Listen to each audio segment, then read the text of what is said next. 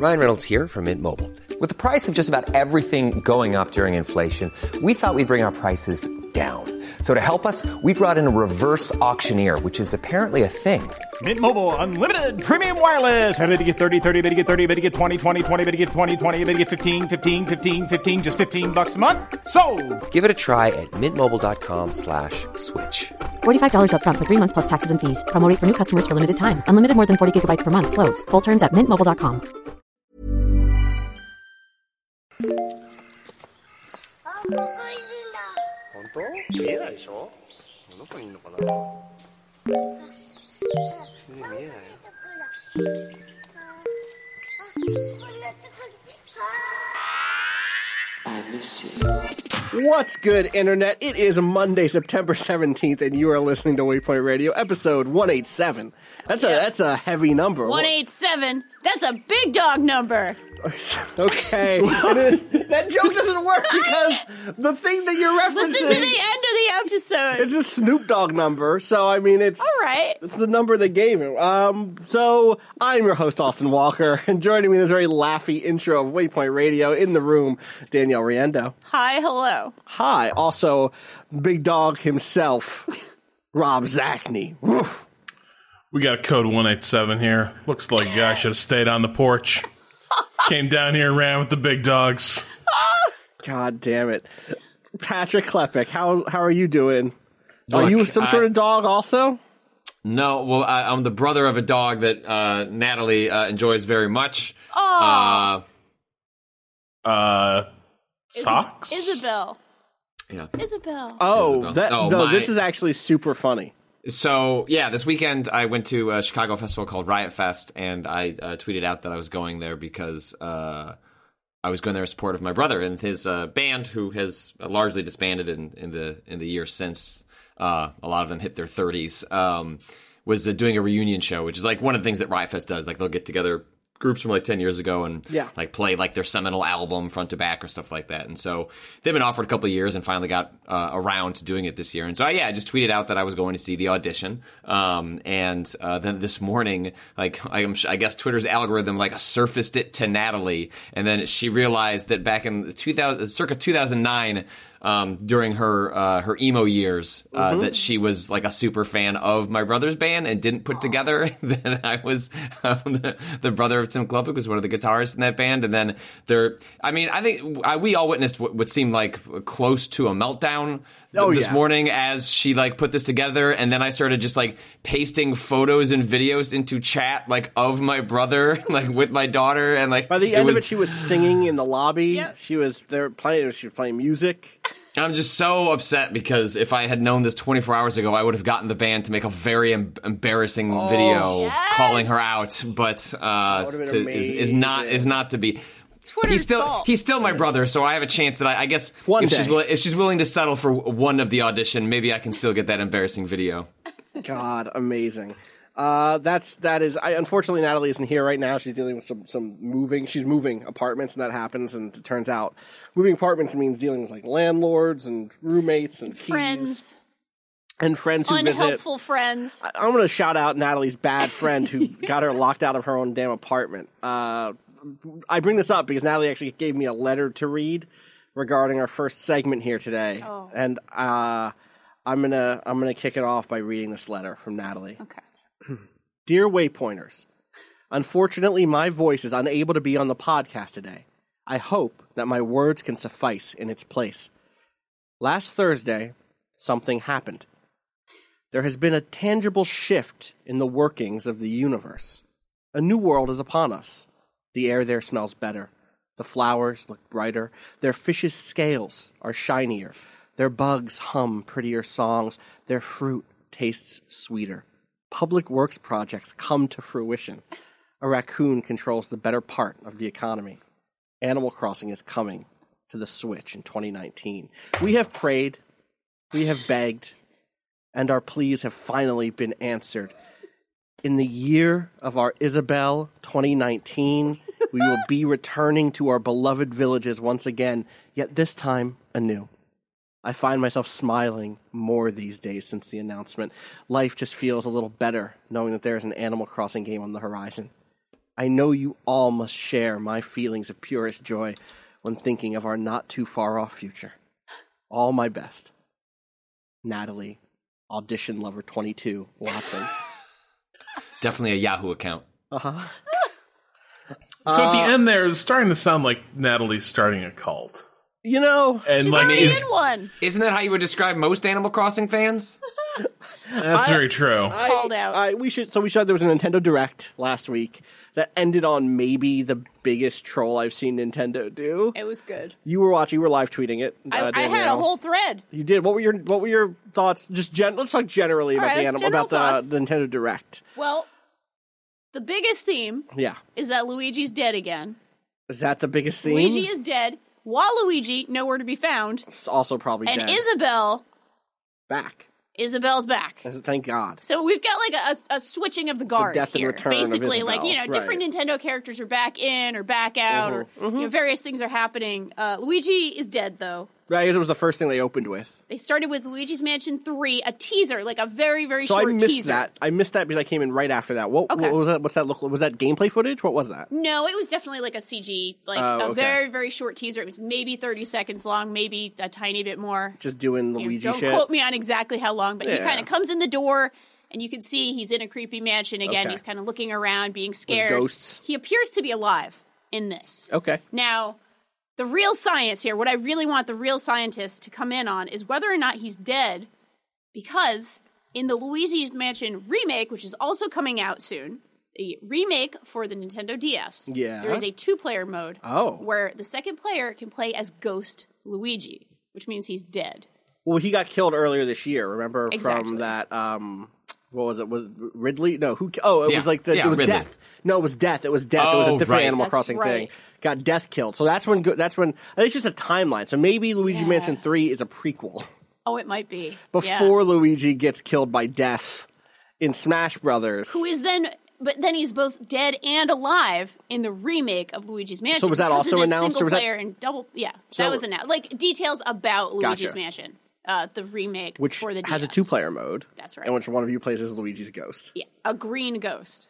It- maybe it's just a green ghost that looks like Luigi. Maybe it's a different ghost. I mean, that's possible. How or many- it's a Luigi from another time. Have any of you ever dealt with ghosts? Have you fought a ghost before?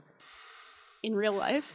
No, but last night my uh, uh, my my wife uh, was walking our dog, and uh, apparently she uh, looked over at her arm and she saw the biggest spider she has ever seen just hanging out on her arm. Fuck and so that. she's and this is 10 like 10 p.m. at night.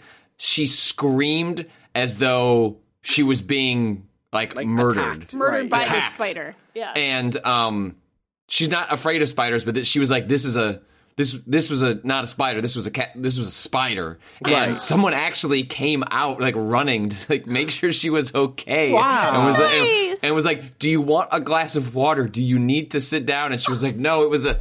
That's nice. It was just a s- it was a spider. It was a spider." That's and very then she, funny. She came Did home she like just close like shake it off of her? What did she do? she like literally just like spa- the way it was described to me because I was not with her was like spasm. Like your body just revolted in a way uh, probably Like, not get off. unlike what you would do if like you encountered like what would you actually do if you saw a ghost? Ah! Like right. And that's what her body Ghost! did. Get off me. Right. Yeah.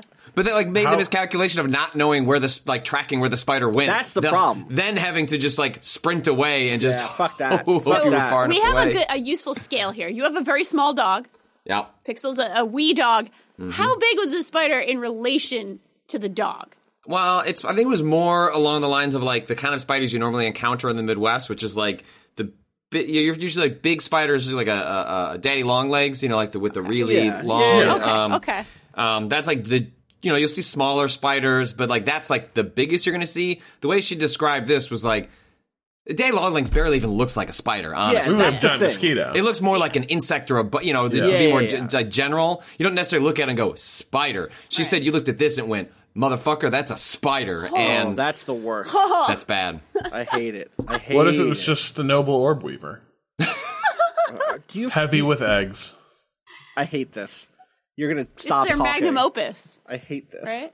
Why? Ugh. I, Kirby's Epic Yarn is also coming to 3DS. I'm excited about that. I'm just moving on. Yarns have three. Or Kirby, the greatest orb weaver of them all. True, The truth. That game is adorable. And Um, So that good, was out on by the way. Wii U. That is now coming to 3DS. It was actually out on was the that Wii. on Wii? That was a Wii That was one. almost ten years ago. That was 2009. Yoshi Yarn something was Wii U. Yoshi's Epic Yarn. Yes, Yeah. correct. That's right. Okay. And also 3DS. Jesus, was Epic Yarn really like a decade ago? Epic Yarn was 2009. Yeah, almost a decade ago. Cool.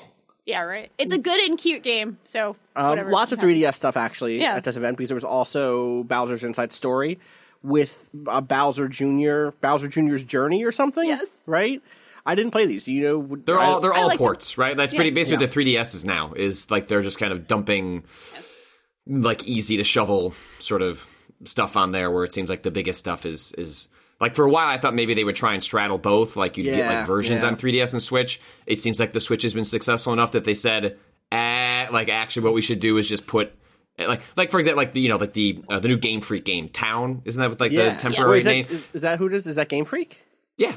Oh wow. Yeah, it's Yeah. it's it's being it's being kind of looked at as like, oh, is this like sh- if you if you're wondering what Pokemon is going to look like next year, Yeah. like this is probably like a pretty good sign of like the kind of game you should expect. Um, Right. but that's the kind of game you would think like, oh, Game Freak, like the folks who do Pokemon, like they should probably put that on both platforms, right? And it's like, ah, well, actually, they're just putting it on Switch. Switch, or at least that's all they've announced, and so that makes me happy because I'd rather they focus their efforts. I'd like to see you know the, the Switch versions be the best versions they can, but Totally. um, and even these ports, like I would play Epic Yarn again. I would play Luigi's Mansion one, or at least I would I would pay like fifteen bucks to like just have it archived on my. You know what I mean? Like Honestly, I, I, yeah. I look at my Yeah. Switch as like I'm whatever happens in the next ten years. Like there's prob there's going to be a consistency with that library that I feel for the first time in a long time okay paying for some older games just to have easy access to them and the portability. But like this, what world am I going to go open up my 3DS to play Luigi's Mansion, which is like a game I like a lot. Yeah. I didn't like the second one very much, but I like the first one and you're lot. not gonna replay um, it on 3DS. probably. No, I would like if I got a code, I would like open it up, play a level, and then like go back to forgetting where my charger was. Is that was. the sound ghosts make when they get? yeah, that's the- Spider this is- ghosts. yeah, Definitely. That's Yeah. that's bad. Spi- no, spider ghosts sound like the worst. Bad. That's At Not least a spider I can get away from or uh, Spider handle Ghost in goes through some way. walls. It can climb on walls and go through them. and also walk Spider on your ghosts. face, but you can't get it off your face. Rob. Spider Ghost is also the surest sign that your DM has completely run out of ideas. I don't and know. then um, coming open through the door, you see a spider ghost. It has eight legs, and you can count them all because you can see through the front legs because they're ghosts. You can see the back ones. Whoa. Is it making web or ectoplasm? Both. Both. Spider ghost. It also Anyway, roll for Spider initiative. go- yeah, exactly. God, AC fifteen.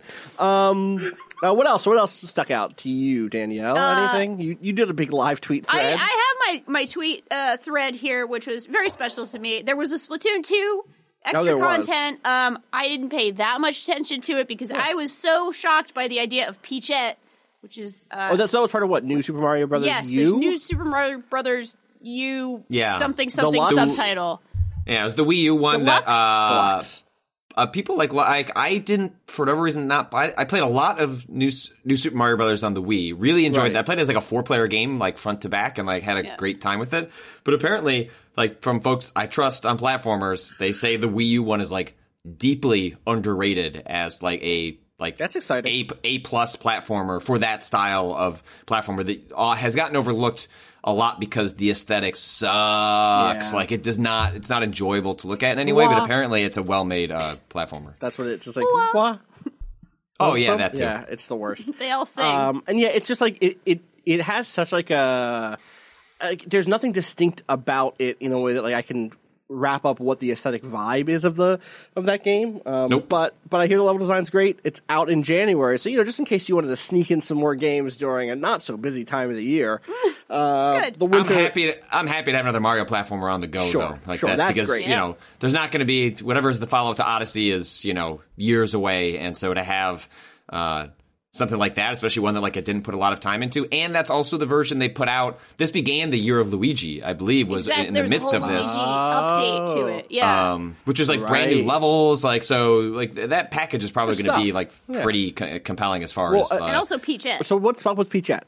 Peachette, uh, I think what happened is that Peach and Toadette had a baby through some sort of like fungi reproduction.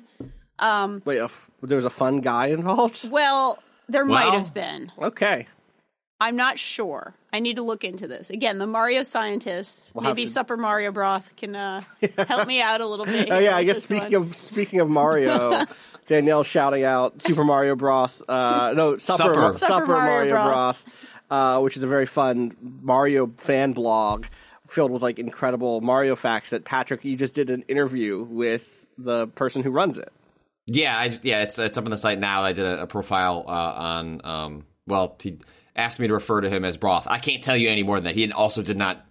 I was like, hey, do, do for the purposes of me talking to you in this conversation, would you like? Could you?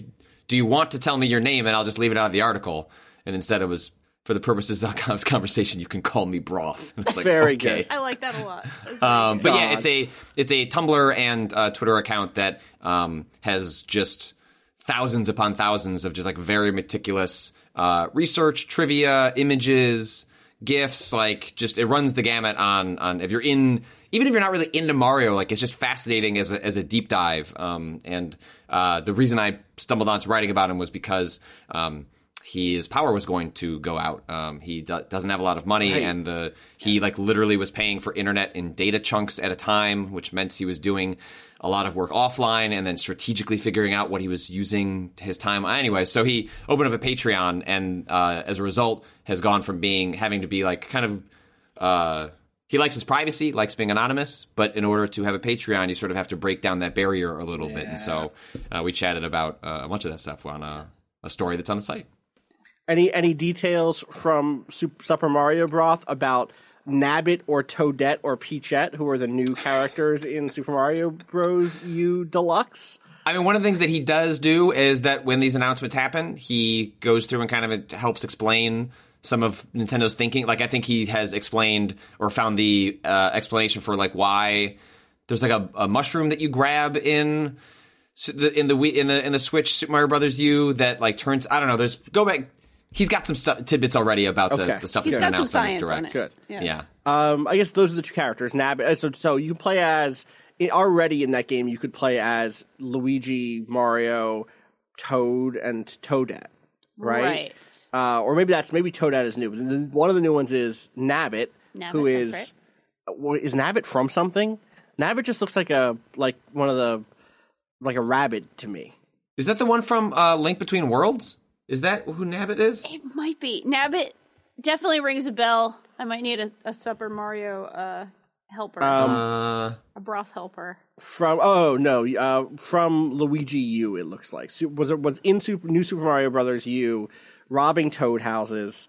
Uh, and then Nabbit was- looks kind of like an evil clown rabbit. yeah, there's like, it's like a rabbit with like a bandana on its on its face. With Okay. like Okay. grr, yeah, Yeah, there we go. It looks a little evil. It does. Well, and the its good news teeth is are bigger than anything else. Nabbit uh, can run around without touching anything. Nabbit is like a really. I love this as like a mode for like a like an added Yeah. difficulty mode of just like the funky mode. In Yeah, exactly. I love Yeah. that stuff. I love that it's like kind of diegetic and that like, oh yeah, we're not just gonna like make it so that Mario doesn't like Mario gets hit by things, but Nabbit, Nabbit doesn't, and like that's a, a fun way to to make games a little more accessible.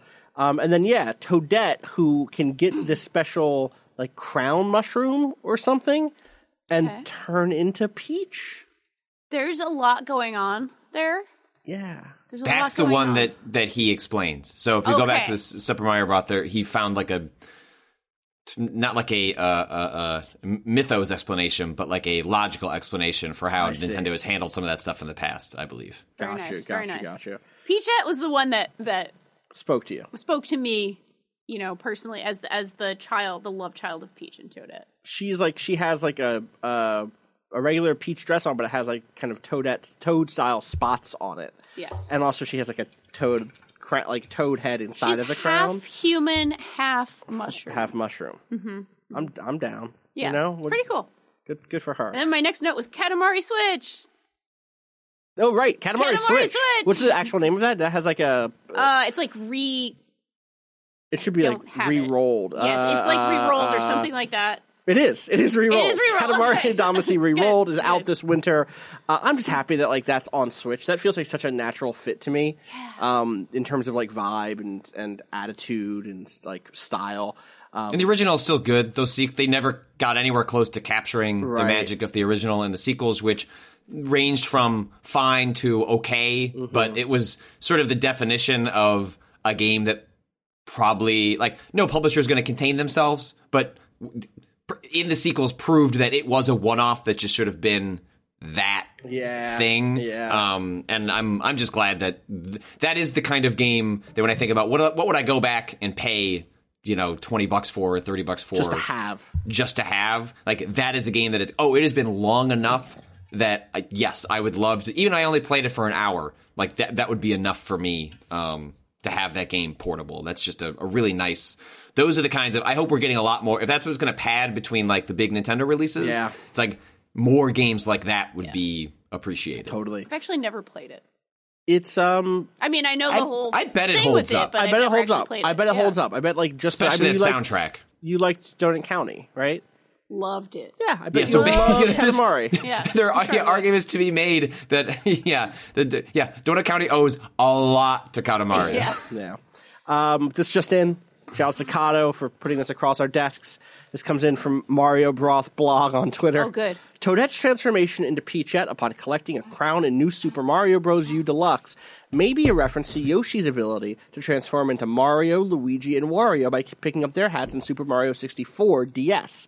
Uh, and then there's a screenshot here of from the, I guess the instruction manual uh, that says by wearing a cap, Yoshi can turn into Mario, Luigi, or Wario. When he does, he can perform any of that character's unique moves. And then a similar screenshot from from Super Mario uh, uh, 64, Super Mario Bros. Brothers U Del- Deluxe. New Super Mario Brothers U Deluxe. Yes. Uh, here's what I love: is there's a follow up from a fan who says, "Wow, you're quick, but are you sure this post is compliant to your veracity policy?" and Super and Super Mario Bros says, "Yes, as I merely point out that the concepts on display are very similar and have never been done in other Mario series games, and so there's a possibility of it being a reference. If I said is a reference instead of may be a reference, that would be undue speculation." And the fan says, "I understand. Keep up the good work." Yeah. So- well, uh, one of the one of the one of the things I explore in my profile is uh, one of the things I wanted to answer for myself was whether like if the is the meticulousness is that like is that language a bit like is Right. was is that someone like you know putting on their their monocle and like being kind of funny and like no like 100% that is not a bit that is like this person takes this deeply seriously it's like in, incredibly important to them and yes it definitely comes across as funny uh, like uh, i laugh at that like that exchange is hilarious but it is definitely not it is not coming for laughs from from mr broth Gotcha. Shout outs to the broth. Gotcha. Thank you, Uh, broth. thank you, broth. love soup What else? Uh, Switch Online. So Nintendo. What's the actual name of that service? Is it just the Nintendo Online service? I don't know I just, i'm not gonna pay for it so Uh, it is going to cost you three ninety nine a month, seven ninety nine for three months, or twenty bucks, nineteen ninety nine. And there's, like, a for family year. pack. There is a family Yeah. pack. Um, it lets you do cloud saves for most games, but not Most all ga- games. nah. That's online- a little. online games, which is like especially funny with Splatoon, which is not going to support it because it's like, wow, it's awesome to buy a game and then six months later have to pay for the online Yeah. to play that game. Not a good look. You should have just exempted that game and said going forward, new release, especially when you have things like Fortnite, which will not require the online service. Oh, really? Um, oh, because it's a free yeah. game. Is that why? It's a free to play. Um, But on, I believe on PSN, you need PlayStation Plus to play. Free. I might be getting this wrong, but I, I I believe you might they, be wrong. I thi- are all of them. It's an fr- Epic account, isn't it? on yeah on PS4 anything that's free to play does not need PS does Right. not Okay. need PS Plus. I'm pretty sure. I'm pretty sure. If I, I maybe I'm wrong here, but I'm pretty sure that's the case. Either way, it's case- still it's still policy. it's still silly to charge money for Yes. a, a game that is it's been out for six months where you haven't paid. Totally. Like, explain that to your kid. right. Um, so what that what comes with this new service is uh, the cloud saving, which again, except for some online games like Splatoon two, also Dark Souls Remastered won't have won't have it, which is because it's online, I guess. Yeah, Yep. great. Uh, or FIFA 19. So yeah, I guess online games, which is like, but those You know, games- other every other platform for these games. Like it's not like if it's women, it was like oh Splatoon two. maybe Nintendo just I don't know they're behind the eight ball on this stuff because they often are. But uh, like Dark Not Souls having- Remastered yeah, is on three other saves for that. platforms. That, sucks. Well, you don't have cloud saves on a PS4 account generally either. Right, um, but I'm saying, but if you have PS4, if you PS Plus, you do. That's one right, of the things you PS do Plus, PS Plus. but like it's it is the But this service, is saying- their service. This Right, is but You- you this don't is get it, with period. the service. You don't get it with Dark that is Souls. bananas. They're saying like because Yeah, it's an online game because it will allow cheating. And I'll be clear, it does allow cheating. I use it to cheat. Black Dynamite, we sell drugs in the community. Um, the like there are definitely times. In fact, I had to do it. Where did I have to do it? There was a game recently that had two endings, and I'm so thankful that I Far Cry. Far Cry, Right? Yeah, There you Far go. Cry Five. Before recently, before launch, it had a bug where if you chose one of the two endings, it would just loop It you. you it in, locked yeah. you in, and you could never go back and play the game again. Uh, and so I was stuck in that ending. But thankfully, I'd upload I'd uploaded a cloud save to to PS Plus so I could download it and go back in. Like, yeah, you could totally do that to keep your record or whatever, or to keep your items from breaking in Dark Souls or whatever. But let me fucking. I don't care. Let me upload paid my for the damn service. Or or those games should have client side cloud saves like built in on their side so that I can be like, yeah, here's my ticket, here's my like validation. Let me download my save if I get a new Switch, right. whatever. Yeah. Anyway, Yeah, and it's this the, the online stuff on Switch bothers me. I mean, I think some basic level of like cloud service should just be part of buying a console. Yeah. Um, and Switch is a pr- particularly egregious because there is no easy way to back up local saves. Right. So Right. on the Xbox and the PlayStation, if you don't want to, well, Xbox cloud saves are just part of buying the console. That you don't need to have gold Right. to have it. Once you have Xbox Live, you get cloud saves. I mean. They run, was it Azure, Azure, whatever their online service like. You know, Yeah. they have an infrastructure there. You pay for it on PlayStation, but at least on both those platforms, you can easily do your own backups. If, like, say, every six USB. months, I'm just going to back up all my saves. You cannot do that on Switch, and I think it is bullshit that there isn't some sort of recovery process for for you if um, you're unwi- I mean, twenty bucks is, is fairly reasonable as far as these things go. Yeah, yeah, because yeah. who doesn't want to pay twenty dollars a year to get the right to pay eighty dollars for some Nintendo ass Joy Cons? You have to be a we're member of that there. service. yeah. oh, now, yep. What So a what are privilege! the other- what, what a are- right to be a consumer. Gamer Nation rise up. The Switch is getting new NES style controllers, says uh, Which Kirk look Hamilton dope. over at Kotaku. They are cute. They look dope, you said they are really cute. yeah. But I'm not going to pay for that online service, and I'm not So, certainly not going to pay eighty dollars for a those, Joy-Con. If you're, you have to be a member of the Nintendo online service. and then you- Mario's posse. Mario, you have to be part of Mario's posse. That's what posse it's up. really called. It's, it's a big dog T-shirt, Posse up, but it's, gamers. it's Oh Mario God. crossing his, his arms, and his hat is tilted off to one side. Um, and If it- I was if I was paying twenty bucks to become part of Mario's posse, I and it- would pay yeah. the twenty and dollars. he says, "Posse up, gamers! Uh, it's says. me, Mario. Posse up!" um, and you could buy these NES style controllers. They just look like NES controllers. Um, and the reason that's important, I guess, is another part of the clouds or the the Nintendo Online service is access to what they're saying will be an expanding library of classic games. Uh, it's starting with 20 games on service, I believe, um, including like Tecmo Bowl and Super Mario Brothers and Donkey Kong. They should have just put NES Remix as the thing because that is a much friendlier way of To learning about those stuff, games yeah. and playing those games, and they're good and they're from several years ago. I am glad that you're just you are just getting okay. Here's some games. Like I, Right. I'm I'm happy. Like the remix didn't let you just play the raw ass game, right? It's like no, boom. I don't think so. Yeah. Um, other stuff on there, Doctor Mario. It looks like Balloon Fight, uh, Zelda, Legend of Zelda. Um, you know, uh, here we go. Launch titles. I got it. Tennis, soccer, Donkey Kong, Mario Yep. Brothers, Super Mario Brothers, Balloon Fight, Ice Climber, Doctor Mario, The Legend of Zelda, Super Mario Brothers 3, Double Dragon, River City Ransom, Ghosts and Goblins, Tecmo Bowl, not Tecmo Super Bowl, which is a mistake, uh, Gradius, uh, Pro Wrestling, Excite Bike, Yoshi, a game that very few people have played. Yoshi. Uh, ice hockey. That's and the- that's the puzzle game, That's right? the puzzle game. Yeah, yeah. with like Um, cookies. With cookies. Oh no, that might be Yoshi's Cookie. Yoshi's Cookies. Yoshi's I- Cookie is a different be separate game. from Yoshi. Yeah, Yoshi is its own game, separate Oh. game. Um, I believe. Uh, th- that's fine. I. Eh, These are all things you can Do you have the NES Classic? Because you have most of these. like. Do you have the internet? Because you have most of these. Yeah. Do you have, Have you Nesticle? haven't you, you, have most bought of these. all Right. of these like eight hundred times before? Uh, and I get it. Like it's I'm I want that. Ser- if that service was 200 games, I'd be like, oh hell yeah. And had N64 Right. library, SNES library. You know, Just start dipping Like, in that. Yeah, Talk to me in a Cube year, basically. yeah. I want Super more. Mario Sunshine. I want to play Super Mario Sunshine. They don't want to give that. away- See that that's the, They're, with what me they the want for test of that the is Are service. gonna twenty HD dollars, remix that thirty one? dollars. Yeah, Yeah. of course, of course. Yeah, That would be fine. I want to play it again. I mean, if they would, if they if they went through and like cleaned it up and like gave Yeah. you like proper control, I, I mean, I I would like pay Wind Waker for HD that. style. Right. Um, Yeah. Some other stuff from this Game Freak's working on uh, Town, which we mentioned, which is like an RPG, like an action RPG looking thing that all takes place in one town. That looks cute. Yeah. I'm down. Uh, City Skyline is apparently Down out Town. on Switch, It's kind of great. um, which is cool. I haven't Yeah. seen how that looks or how that plays. I, I, I know one person who plays lots of City Skylines. Well.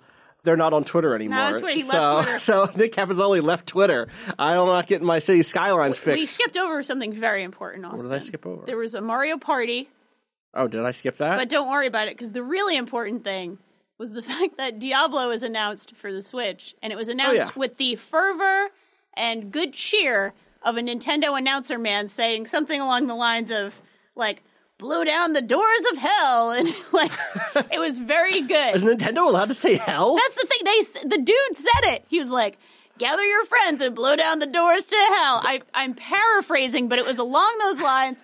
And he definitely said something about that Can we fury of Reggie, hell. Right. Can we get Reggie saying, stay a while and listen? like, we get, like, The same with the voice. same voice? Yeah. It was beautiful. God. Um, yeah, throw that's that out that's there. out. Is that out this year or next year? I believe This- that's This out year? This I'm curious about that. I never played any of the Diablo 3 DLC. I never played it on P or on uh, console, and I hear that was a really fun way to play those games. Uh, Civ 6 also coming to to Switch um, later this year, November, which is interesting. I, I didn't put enough time into Civ 6, and it's fascinating to me to, to think about playing those games on on console or on Switch specifically. Rob, you you look like you have some deep thoughts here. I mean, I'm just like genuinely, I'm really curious how it's going to perform because Yeah. like Civ Six on my PC isn't amazing. Like especially every Civ game toward the end game, Yes. it begins to really demonstrate like how CPU locked are you basically like how like how's how's your hardware.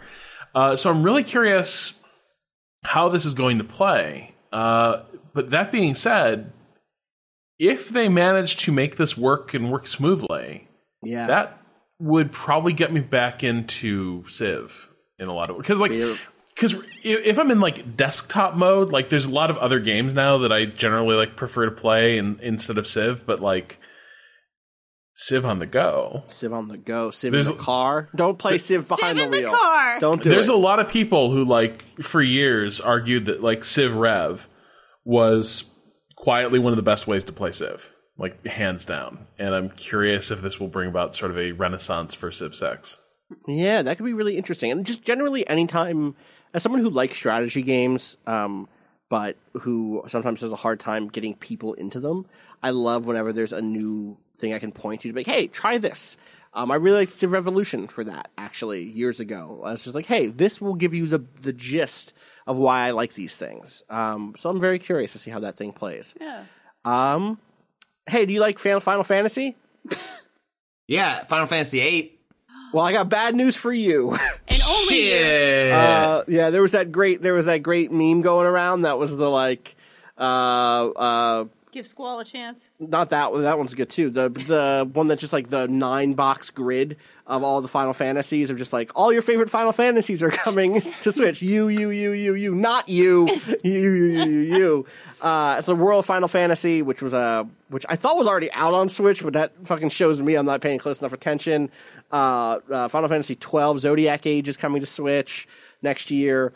Uh, the 7, 9, 10, and 10 2 remasters are all coming to Switch next year. Uh, lots of Final Fantasy, lots of it. And Eight's good. Eight's the best. Rob, you had f- I you sent me down a fucking rabbit hole. I read a page. I read a whole long thing. I didn't tell you this. Um, but I certainly I'm gonna just say the name of this thing. Squallisdead.com. Oh. Uh, uh, really quick. I said that I forgot about that theory. there is there is uh, there is a, a, a an ableist slur at like the very end of this page. I absolutely read, you know, three thousand words before this fucker dropped the R word, but like she Yeah. fucking sure did. Um, so just heads up about that going to squallsdead.com. But boy, I read that whole theory. Oof. Rob, you you you led me there because of a tweet. You want to talk about this? Yeah, look, uh, I understand people not digging eight, but I think eight becomes a really interesting game if you begin to just like open open your heart and your mind the possibility that the things that don't quite seem to work, the weird shifts in relationships, and like the weird unsettling ending in which something just feels off about all the characters celebrating and like Squall isn't there, but then he is in the very final shot. But there's been no evidence of him existing in the in the happy reality of the rest of the victorious heroes in the final cutscene. And all of it begins to make a lot more sense if you assume that one way or another, the main character Squall does not make it to the end of that game. Right. Now, my, me It's like personally, Yeah, he's the Luigi of Final Fantasy VIII. Okay. Okay. uh, now, now, me personally, I always believed that Squall died like later in the game. Uh, Oh, so like you don't that- buy the ice shard theory.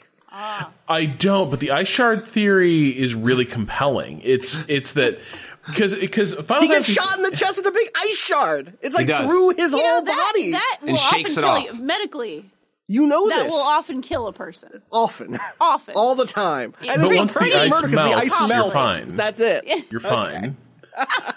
uh, no, Th- but that's exactly it. And like the other weird thing is after his after the moment of his death, um, all his relationships are a little bit different. Like the Yeah. plot like is redirected, and the groundwork that was laid in the first act isn't really relevant anymore. Like different, like the game is moving in a different direction, and I think the game becomes way more interesting if you view the entire game as kind of a lost style purgatory. Um, in which characters are forced to confront both their regrets and the things about themselves that uh, remain mysterious and have to resolve the inner tensions of the character uh, and uh, find peace and resolution uh, with their Confront regrets those their desires. Yeah, Yeah. absolutely. There's this amazing shot of Squall without a face. Oh! It's too much. Squall without a face. Yeah, look, I look, might bring need it to- up, Kato, so, so that Might need Danielle, to see it. you can just, it's, it's scary, and that's just in evidence the here. ending. That's just, Wow! no, I got it. It's just right there. Yeah, yeah, yeah. Wow. That's dead. He's dead. He Wow. doesn't have a face. That's, That's not even not a face. Yeah. That is a black hole in a skull. Yeah. Where a face should be. I had- with squall hair over it. I yeah, exactly. I had not finished this game ever. I played Final Fantasy VIII, but I never finished it, and so I watched all of the ending of that game. That's creepy. Do you think? Do you think Squall is alive at the end of that game? Do you think he, li- he lives through that game? Me either. I don't think there's any like, and apparently like this this theory's been put to the creator, and they're like, haha, funny fan theory. He, he, you know, of course he's alive. I'm like, Don't trust creators. ain't the fucking game I played. Is he alive or is I is he tell undead? stories every day. I lie constantly. People go, "Hey Austin, what about Blob?" No, I'm not telling you that. You know, that's. Have you seen my pin tweet ever? It's that David Lynch quote. Yes. Laughs does Uh, not answer. yeah, laughs does not answer. Yeah, exactly. Um. All right. Well, Final Fantasy VIII was not at the Nintendo Well, anyway, Direct. if Squall wasn't dead before, he sure as shit is now. Because Nintendo came up and put two in the chest. The second Wow. ice shard. Reggie just what are they gonna do? up. What, what are they gonna do later? Just be like, like a year from now, be like, and now Final Fantasy VIII coming to the Switch. Like this was its moment. If it's coming, there, there's some speculation that maybe there's some hang up um, because that game uh, prominently features uh, this song "Eyes on Me," which Yeah. is like a huge. Oh, uh, boy, part of like it the ever. marketing and like a huge, it's a huge cutscene and it's by like a very prominent Japanese uh, musician, and that maybe that is related to licensing, yeah. because Japanese music licensing is a fucking thing. What so, if um, a year from now we get a Nintendo Direct and we Yeah, get please. an image of an astronaut floating in space? And it's just like from the side, it's like a side angle shot, you know, it's like a wide shot, so the astronaut's body floating in space, and then it turns and the sh- the glass shatters and it reveals it's Squall's face. It's like, oh, they're bringing Final Fantasy VIII finally to the Switch, and then it says Squall arrive. You know, the seed has has sprouted, and Squall arrives in Smash Brothers Ultimate. Oh my and they God. bring him to Smash because that's basically what it looked like they were doing with Isabelle from Animal Crossing Yes. New Leaf. They did this whole long running like CG cutscene of Isabelle like do going about her chores in the mayor's office. Uh, Isabelle's a very cute dog from Animal Crossing New Leaf, a game I have a lot of fondness for, it, even though also I wish it had let me be a person of color without having taken on an intense tanning regimen, which you can read about if you search for me in the screen, Austin Walker. Um, but I, it turned out Isabelle in Smash, coming to Smash. And I think the entire uh, internet who cares about Animal Crossing, and I know a lot of people don't like Animal Crossing. Shout outs to people who don't like Animal Crossing. I I know you like other stuff. That's cool. Uh, for those of us who enjoy Animal Crossing, this felt like a betrayal. Uh, but it also felt too cruel for Nintendo. Yeah. I could feel the the same the same Nintendo who teased Ridley earlier this year and gave people Ridley in Smash Brothers was certain to come back around and give us a new Animal Crossing. And so finally we got this screen of a hollow-eyed Tom Nook staring at a screen until finally Animal Crossing 2019 appeared on on, on the screen. Do you uh, qualify his eyes as hollow? Kind of like Squall's face. Basically Squall's face. Listen, I'm not we can't get into the into the Nook course. The Nook, we, the Nook course, yeah. We don't have the time. It's so much. Rob, it's It's every- Nook Look forward to there Waypoint's anything- new podcast, only focused focused on Tom Nook. Is there anything to be said about Tom Nook that I can't get just by listening to Jolly Banker? no. Uh, you know, there's a lot of various takes out there Hmm. on Twitter. Do yourself a favor and at this point eject is what I would say. There are some fun threads out there, but it was a lot. I Welcome felt to- like I welcome couldn't to move. Nooklin. I felt like there were, I was surrounded by by discourse minds, and there was no there was no safe. The only the only way to win is not to play Animal Crossing 2019. Um, that's a Nintendo Direct. Uh, anything else? Oh, oh, there was um one last thing I want to I do want to shout out. There's like a Capcom beat 'em up bundle that now comes Oh, yeah. out fairly soon. Um, and I love the idea of those being bundled. That makes sense. That's like, um, whatever that King Arthur one was is in there. Um, I can't. oh shit! I loved that yeah, game. me too. 100. percent So King much that I can't one. quite remember the name of it. So Knights of the Round, Knights of the Oh. Round. So that's like Knights of the Round, um, Final Fight. Uh, like, there's a, a bunch of them in there. I want to say there's like four or six uh, in this in this bundle. the Switch is also the world where I would even Yes. I don't.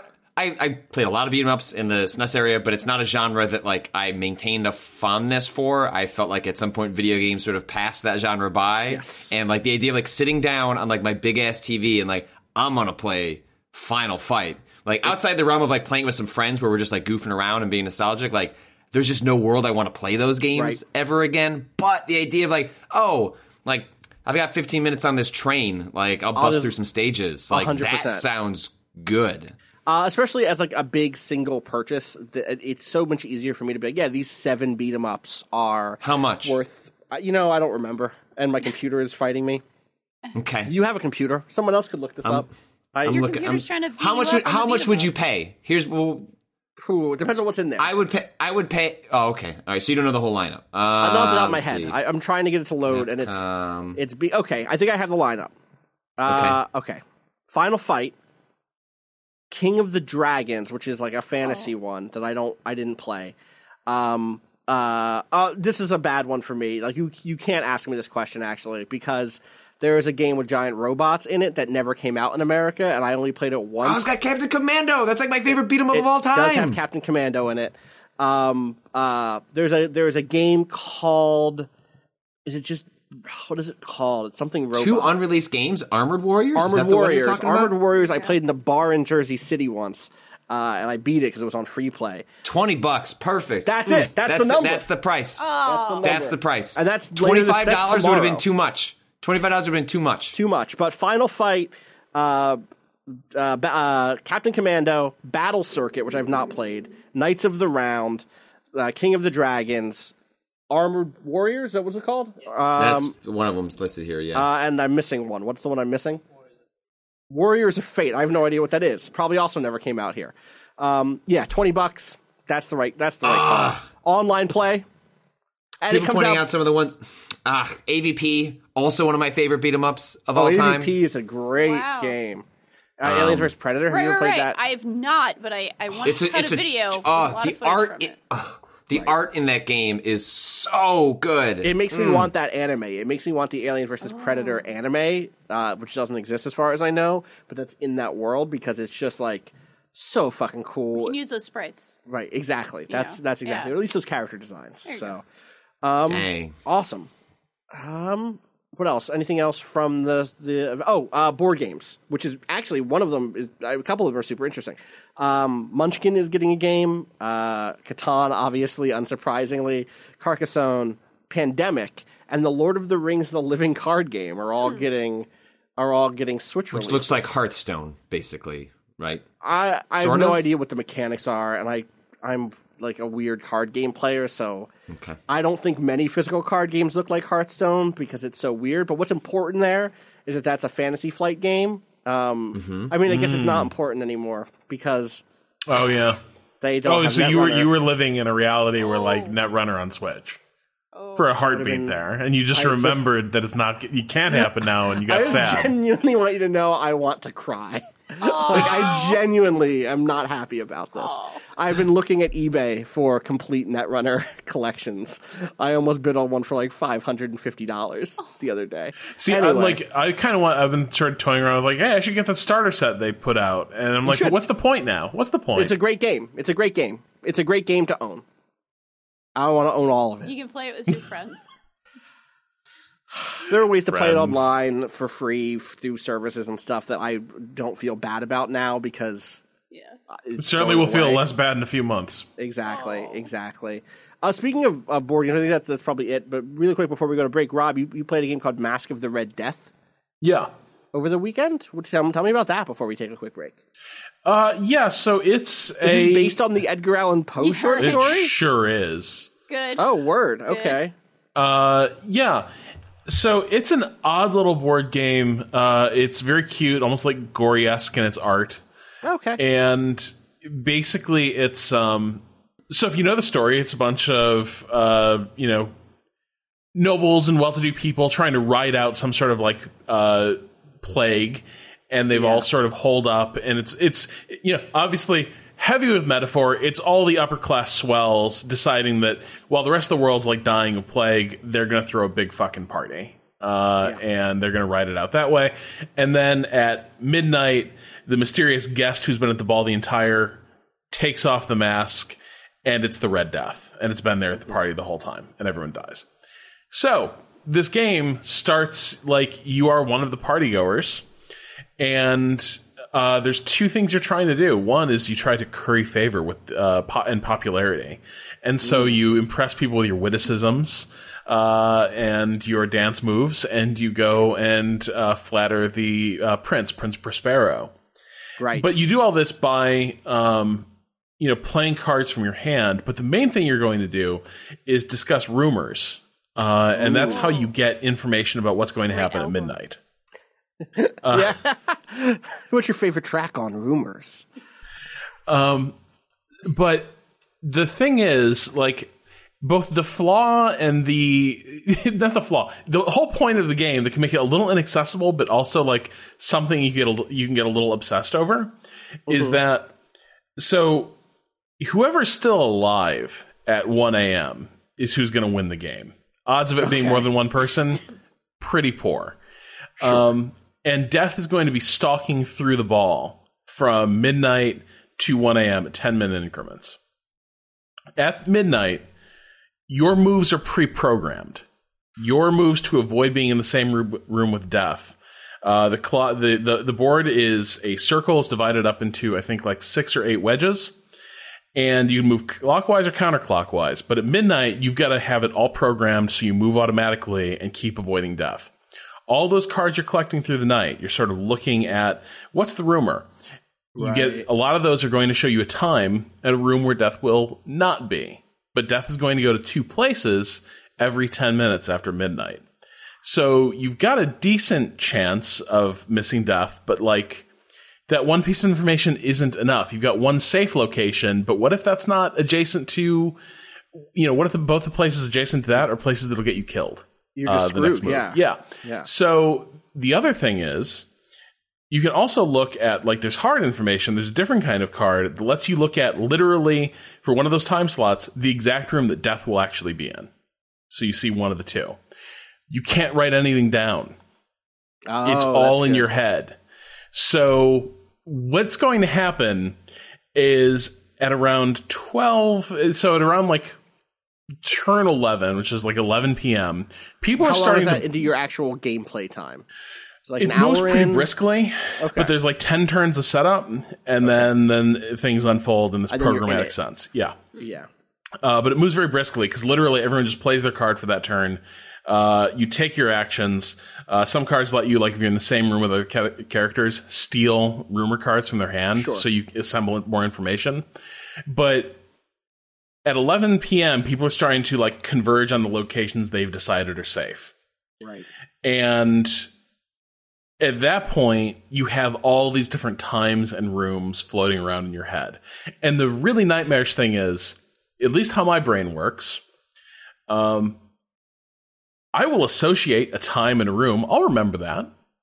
Will I remember why I remember that? Like, so I know at eleven thirty, like I so I know at one thirty, at at twelve thirty, uh, there was a reason I was thinking I have twelve thirty and the um, you know, the red room is in my head. Is that because I know for a fact death is going to be there, or is that because I know for a fact death will not be there? Right. And it's just that at the end of the game, and everyone is going through the same mental gymnastics. And so, like, it's just this kind of fun, like, memory test at the end. Like, you move your program, you, you show your program moves, and death begins to move through the floor. Um, and people are, people do good job with the opening moves, but Sure. Bit by bit. yeah, like people just like, oh, turns out no, you remember that room because that was a death room. Sorry, Yeah. and like so people like sort of swan into death's path. Uh, it's it's a lot of fun. It's got a cool little design. There's lots of little fun Edgar Allan quote, uh, El- Edgar Allan Quo uh, quote part uh, on the cards. There's Poe quotes on the cards, and uh, there's also a cool little like clock that advances through the night, like a little clock clocks. tower. Please let me have more clocks. Yeah, you, you your your turn counter is like this like giant clock tower that you advance the, the hand of time. It's really cool. Um, it's a lot of fun. I think if you have a good memory, or you have a fr- like, or a friend of yours has like a really good memory, that is that will win the game, right? Like whoever remembers best, uh, you know, is going to win. Although my partner actually cleaned up just by going maximum, just see all the cards and like assemble Oh, as many as possible. all the rumors. Yeah, Yeah, she yeah, brute yeah. forced it. Cool. Well, It was cool. that's. It seems like. eh, So did she win? Did she survive? Yeah, Damn. Yeah. Very nice. Well, congrats. Uh, doesn't she, isn't she like a doctor? Doesn't she like know science?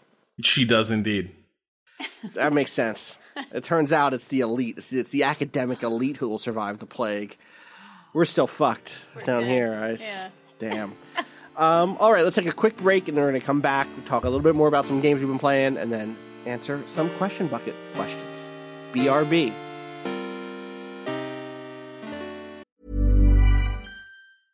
When it comes to your finances, you think you've done it all. You've saved, you've researched, and you've invested all that you can. Now it's time to take those investments to the next level by using the brand behind every great investor, Yahoo Finance. As America's number one finance destination, Yahoo Finance has everything you need whether you're a seasoned trader or just dipping your toes into the market. Join the millions of investors who trust Yahoo Finance to guide them on their financial journey. For comprehensive financial news and analysis, visit yahoofinance.com, the number one financial destination, yahoofinance.com.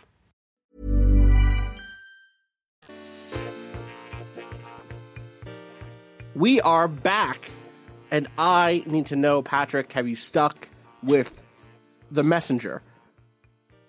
I have. Did you get to the part that's good? Oh yeah, no, I'm yeah, I'm like eight hours into Oh, the okay, to the game now. Um, I'm I'm deep into the turn that that game. Well, there's two turns I guess the take the game takes. Uh, They're rapid. Yeah, There's like you- one. I mean, they're not rapid. They're anything but rapid. But no, once they, this game needs to lap off like the first three hours. Uh, it's it's uh, uh, the Ninja Gaiden part of it is it takes way too long to turn into the uh, 8-bit 16-bit like the game is pitched on like this or at least you know it's whenever i've heard about this game Yep. people talked about this game it's like hey you're going to jump between 18-bit and 16-bit timelines and uh, it's a little metroidy and i was like cool that sounds Awesome. great. Yeah. And then that doesn't happen for like three hours into the game. And it's just like a, a really good Ninja Gaiden game, but one that doesn't have a lot of mechanics and isn't particularly difficult and has like three enemies for you to fight.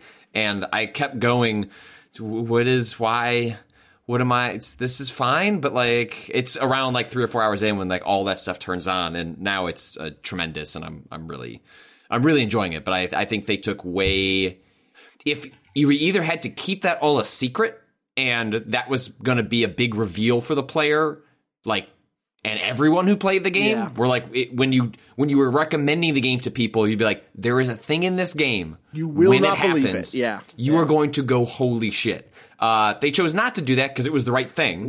like it was probably better to show that that was like a central part of the game. But then what they should have done was like get to that a lot faster, or at least give you a flavor of it. Or like it's just excruciatingly long. Where someone that doesn't have a lot of reverence for the Ninja Gaiden games, like they're they're they're I have respect for them and what they did, but I didn't play them growing up, and so just playing one of those without any real twists or or turns to it just didn't do anything for me, and I was getting bored, and I was just like wondering. It's got to be right around the corner, right? And then it was always around like six more corners. But now that I'm into it, I'm having a lot of fun doing the thing. Even though I've played a bunch of Metroid style say, games yeah, this is a this year- summer, yeah. but this one has the right right. It's enough twists on the formula that it feels.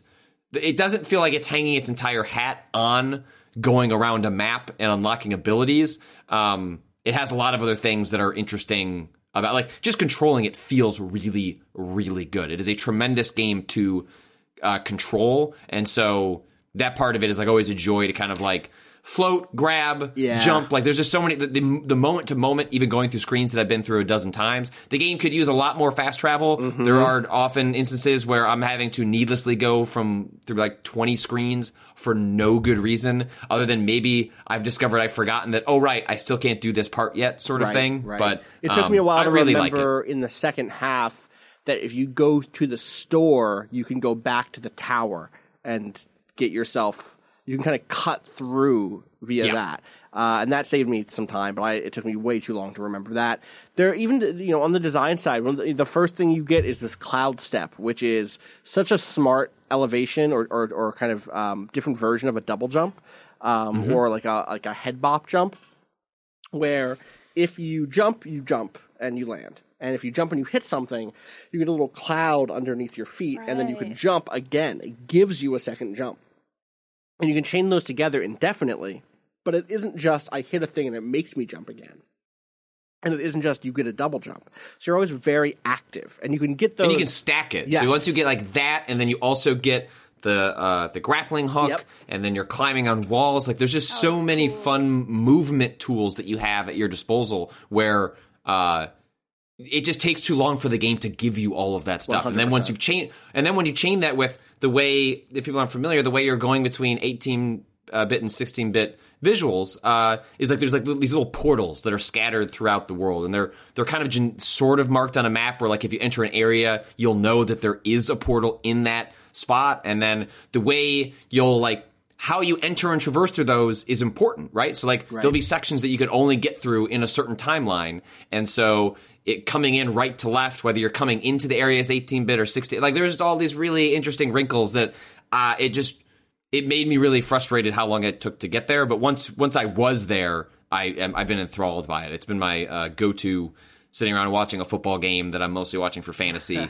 uh, and um, uh, the messenger is is good. It and especially given all the games like it this year, um, like I punted on Guacamelee 2 because I just have played too much Right. of that, and I don't really miss that. I'm probably going to end up skipping it. Uh, even if you like me have felt some exhaustion, uh, this game is still worth seeking out. And it is it is so you know we we are Switch fanboys here at Waypoint, but like this game, this is one of many games that benefits from the platform and the portability Right. uh, in a way that is is great. Yeah, totally, totally. I, I want to find time to finish it.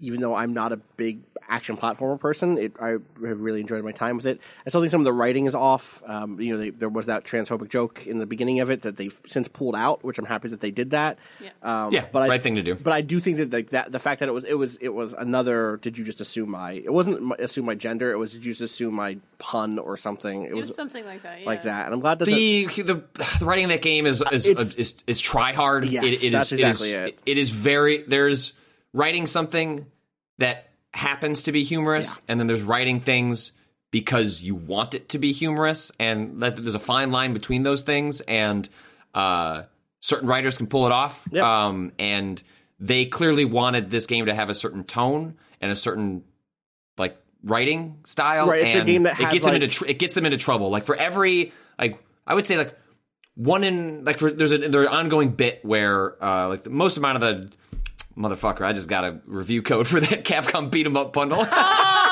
Oh, good. wow, they heard you. Hold on. They heard you. They're you. listening. They're listening right now, They're Patrick. in. The, they're in the room. I know. Um and uh uh sorry, it's distra- I'm distracted. I got to go punch in this code right now. Yeah, right away. Um, Gotta get it. it's it's it's uh th- for every like one story that made me chuckle five made me roll my eyes. And there is some genuinely funny writing in this game Yep. but they probably should have done was just like pulled back on a lot of it um, or brought other people in to punch it up. I don't know the process. Maybe they did do that. I don't know. But i do know that try they, it just feels like they were trying too hard. And trying too hard to be funny is one of the easiest ways. You see how they would run into that trap where they make a joke like that, Uh, right? it's- where it's, it's- like you're looking for jokes, you're you're looking in the wrong places, you're pulling from the wrong sources because you're trying so desperately to hit a certain style. Like it's not an excuse. I just see how it it, It- happened, well, I think it and also it just- came out of a place of trying too hard. it's indicative of like 2011 era internet humor. Yeah. Um, and there's a lot of that. There's lots of like, oh, I'm just being referential. John Metroid Right. gave me this ability or whatever bullshit, Right, right? right, yes. Um, and like, uh, it, it gets dragged. I think there's overall some really cool narrative beats. Like, I actually think inside of the format of a retro action platformer, they're doing there are some things in there that totally work, but those things are tend not to be the comedic bits and do tend to be the just like, oh, here's the plot, you know. Yeah, yeah. yeah, Wider yeah. stuff. Yeah. I think I'm glad they listened to, to the feedback and pulled that joke. Um, That's the way to do that is to realize, hey, sorry, we fucked up, say you fucked up, uh, fix it. and take it out. Yep. Um, uh, I've been playing. I beat Frozen Synapse 2, um, Oh. a game that we did a stream of a little while ago. I was playing Valkyria Chronicles 4, which is still good. I'm still playing it. I'm still like 28, 30 hours in there. Um, and around 28, I was like, I should take a break from Valkyria, do a nice little smaller tactics game that I know I have on my back, you know, on the shelf, um, and play through Frozen Synapse 2, thinking that it would take me 15 hours. Um, because the first game was kind of a so it's a it is a same time tactics game, which means that you and your opponent both put in your moves and then you hit go.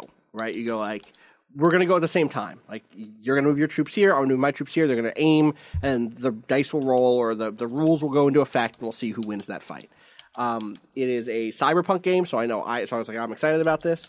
The first one was a collection. The the it was primarily a multiplayer game, but it did have a campaign, and that campaign was a collection of designed levels um, where you were given a set uh, of characters instead of like character types. You can think about Frozen Synapse being more like chess than like Final Fantasy Tactics or Shadowrun or XCOM.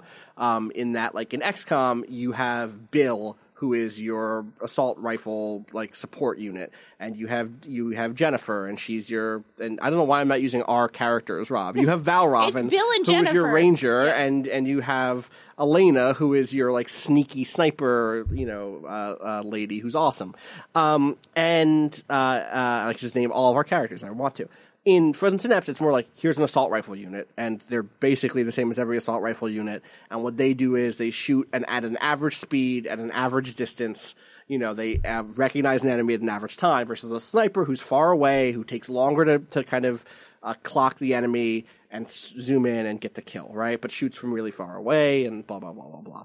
Um, Frozen Synapse Two is that, but in a big open like world, kind of a strategic map where you're seeing this city, um, and you are running a bureau of investigation that is tracking this thing called Sonata, which is a shape form, or is a I think that they're called shape forms. It's like a super AI, Um, this is a world filled with super AI.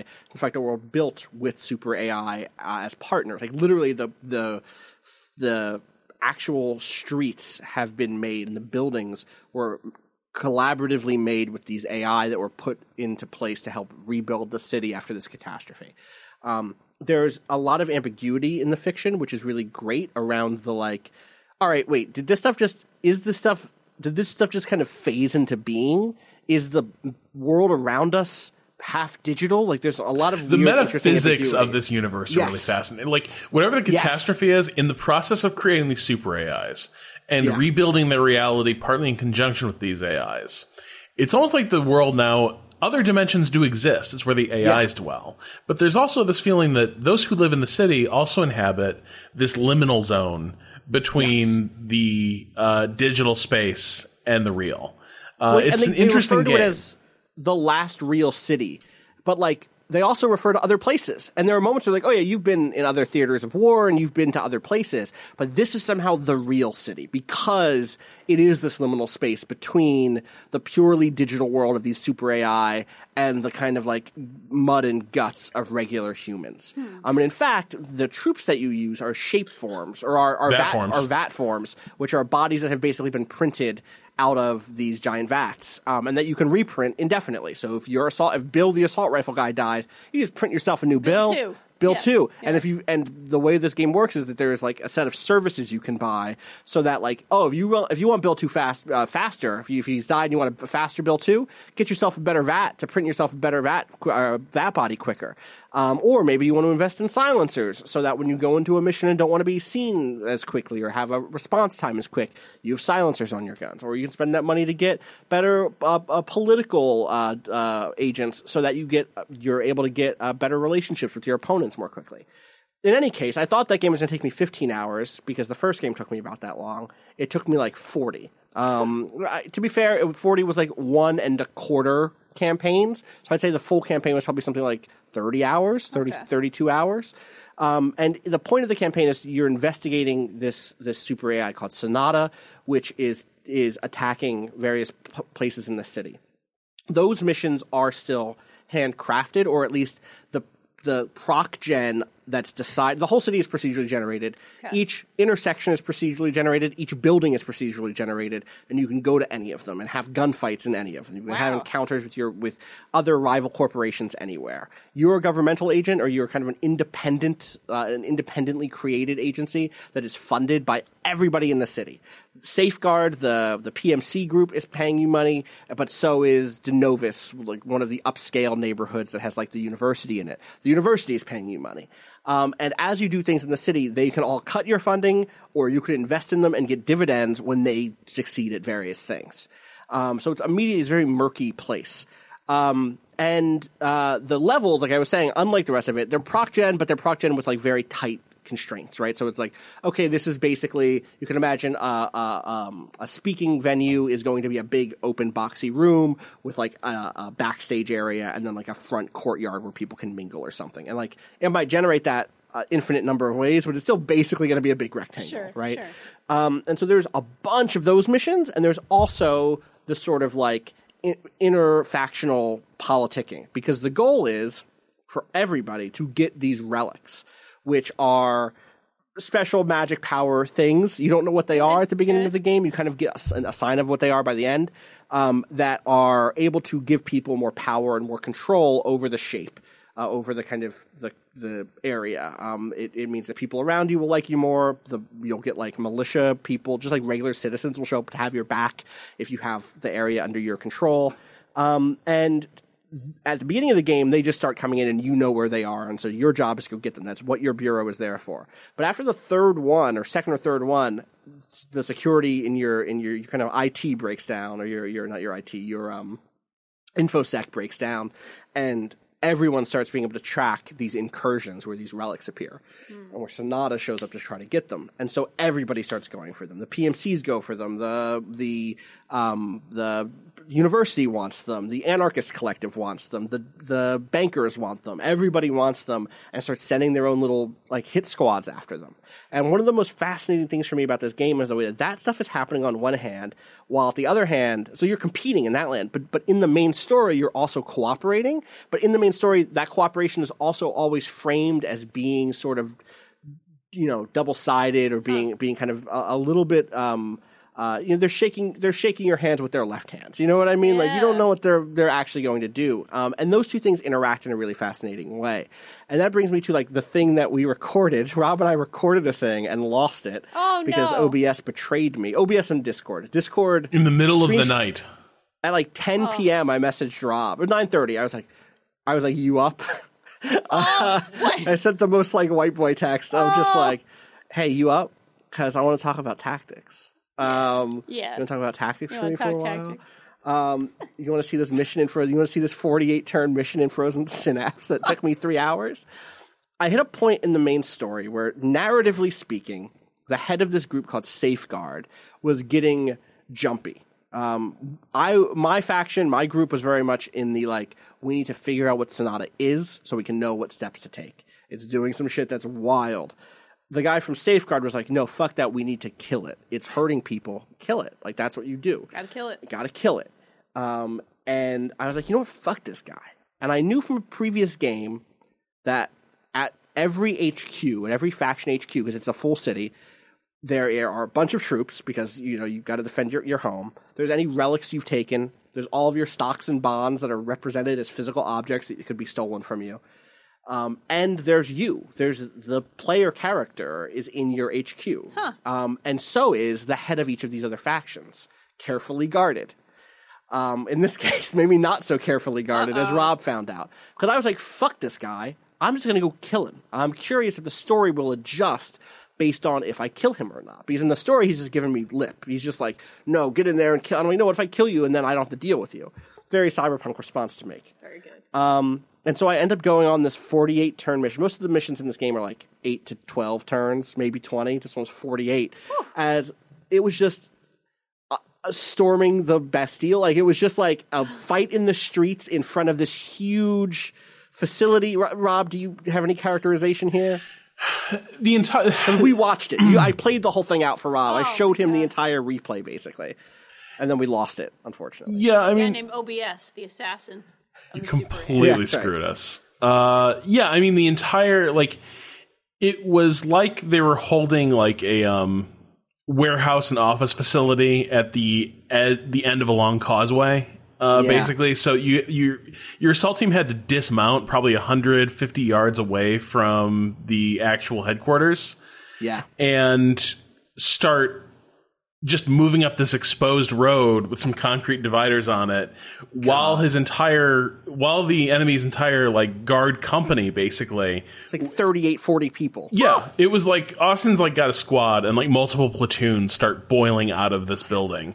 It's like 6 on 30 or something oh my ridiculous. God. right. And they start they just like open up. Oh and there's civilians everywhere as this all hell breaks loose which is one of the most powerful things about this game. I think you and I both noted it in that in that video that we lost. Is the gunfire in this game is so scary. Like partly because civilians are running around and are very nervous and scared and like ah, they're not yelling ah, but they're just like everything in this game is rendered in a very minimalist style. It's like uh, uh, look at a blue. Yeah, please. It's like it's like lots of blues and blacks with your characters being kind of shining blue, flat textured um, uh, kind of silhouettes, and the enemies being red and civilians being yellow. Uh, and the animation is so like simple but very expressive.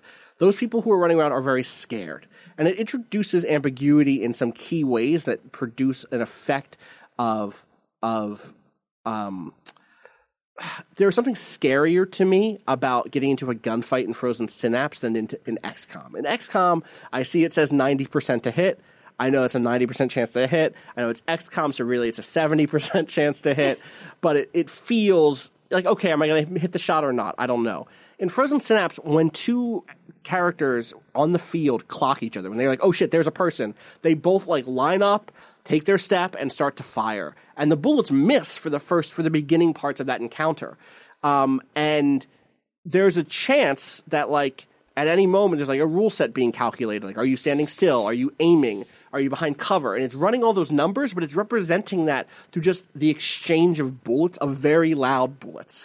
Uh, and it's really scary. So you have your characters walk down the street and just open fire. Well, and there's an element of like the contrast, the dynamic range of the visuals. Like when all hell breaks loose, the the Right. general cool muted colors of Frozen Synapse begin to like. There's these blossoms of like uh like muzzle flashes and weapon impacts and detonations. And so like the outlines of the level characters start vanishing into just hails of gunfire. And then as that begins to fade uh darker hued like corpses are left behind. Like once people go down like they're still the like the infrared satellite cam still catches them but like they're dead. Like they're rapidly cooling. And so it all happens very quickly and decisively. Like they're fast brutal gunfights. And the casualties mount really really fast and they are significant. And during this assault though it got really hairy because you're trying to basically close on this facility that you're not quite it did not seem like you were kitted out to actually take on. They had like literally like two Not guys. Two guys with rocket launchers start firing down the causeway at you uh, out of the buildings Just, just uh, in ways to destroy to destroy cover, so I can't sneak. They have like the basic thing is I have like a bunch of gunners, shotgunners, and riflemen and stuff, uh, kind of guarding their main entrance. Uh, picture like a, a north, south, east, west map in your head. The facility is northeast. Far east, they have one sniper watching this whole long causeway. I'm just out of that sniper's range.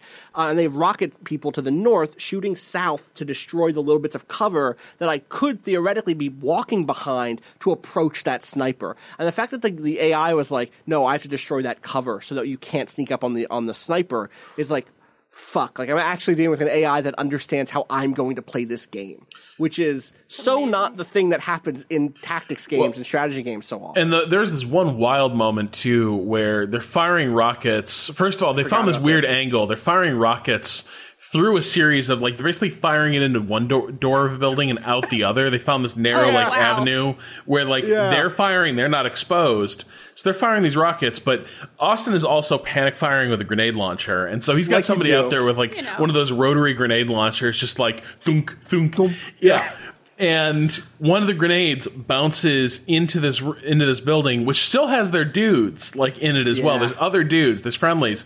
The rockets come sailing in. They're passing by just as the grenade goes. The rockets detonate in as sympathetic explosions in midair. That entire building gets like fucking cleared.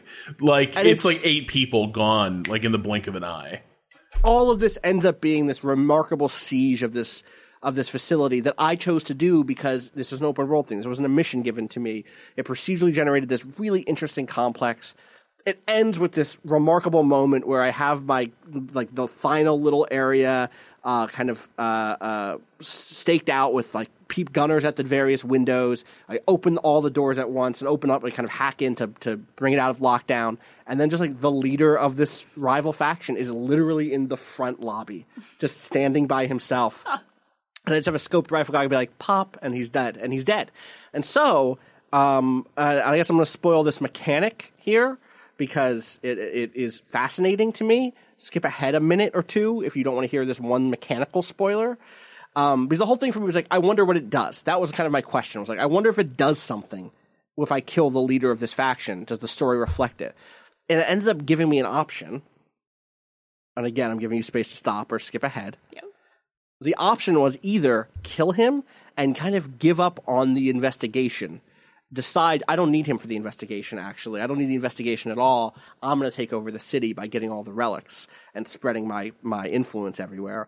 Or uh, send him into exile and hiding, where he's still able to operate in story missions for me as like an ad, as an advisor or whatever, but not actually participate on the map. Um, and I ended up doing that so that I could finish the main story. I wanted to see where the story was going. But it was amazing because there was this moment. It was the moment that the system of strategy layer plus tactical layer really worked because he'd been the, the thing I kind of left off at the beginning is like not only was he being an asshole in the story, he was kicking my ass in the streets. Oh. He was like beating me to relics. And just real he quick, had all these troops. Yeah, this happens as far as I understand. Like, because you you told me about this, and I think it's a cool cool detail. This is all happening like procedurally in the city. Like they, it's not like you Yes. get a mission where like ah they're coming after you. It's like No, no, one no, of your hit teams is on their way to a relic site, and they hit Right. a ambush A at a checkpoint, ambush, yes, yeah, yes. and like you're just plunged into oh it's at this cross street that you've driven past a million times before. Today, Right. raging gun battle. Right, exactly. And like it's in his territory, so he ha- he's able to set up his troops in a better way, and all that stuff is like so fascinating. Um, I I will say that I think the game is a little longer than it needs to be. Once I removed him, from, uh, an interesting arc happened, which is I removed him from power, or I got him out of there, which meant I could become like the new superpower.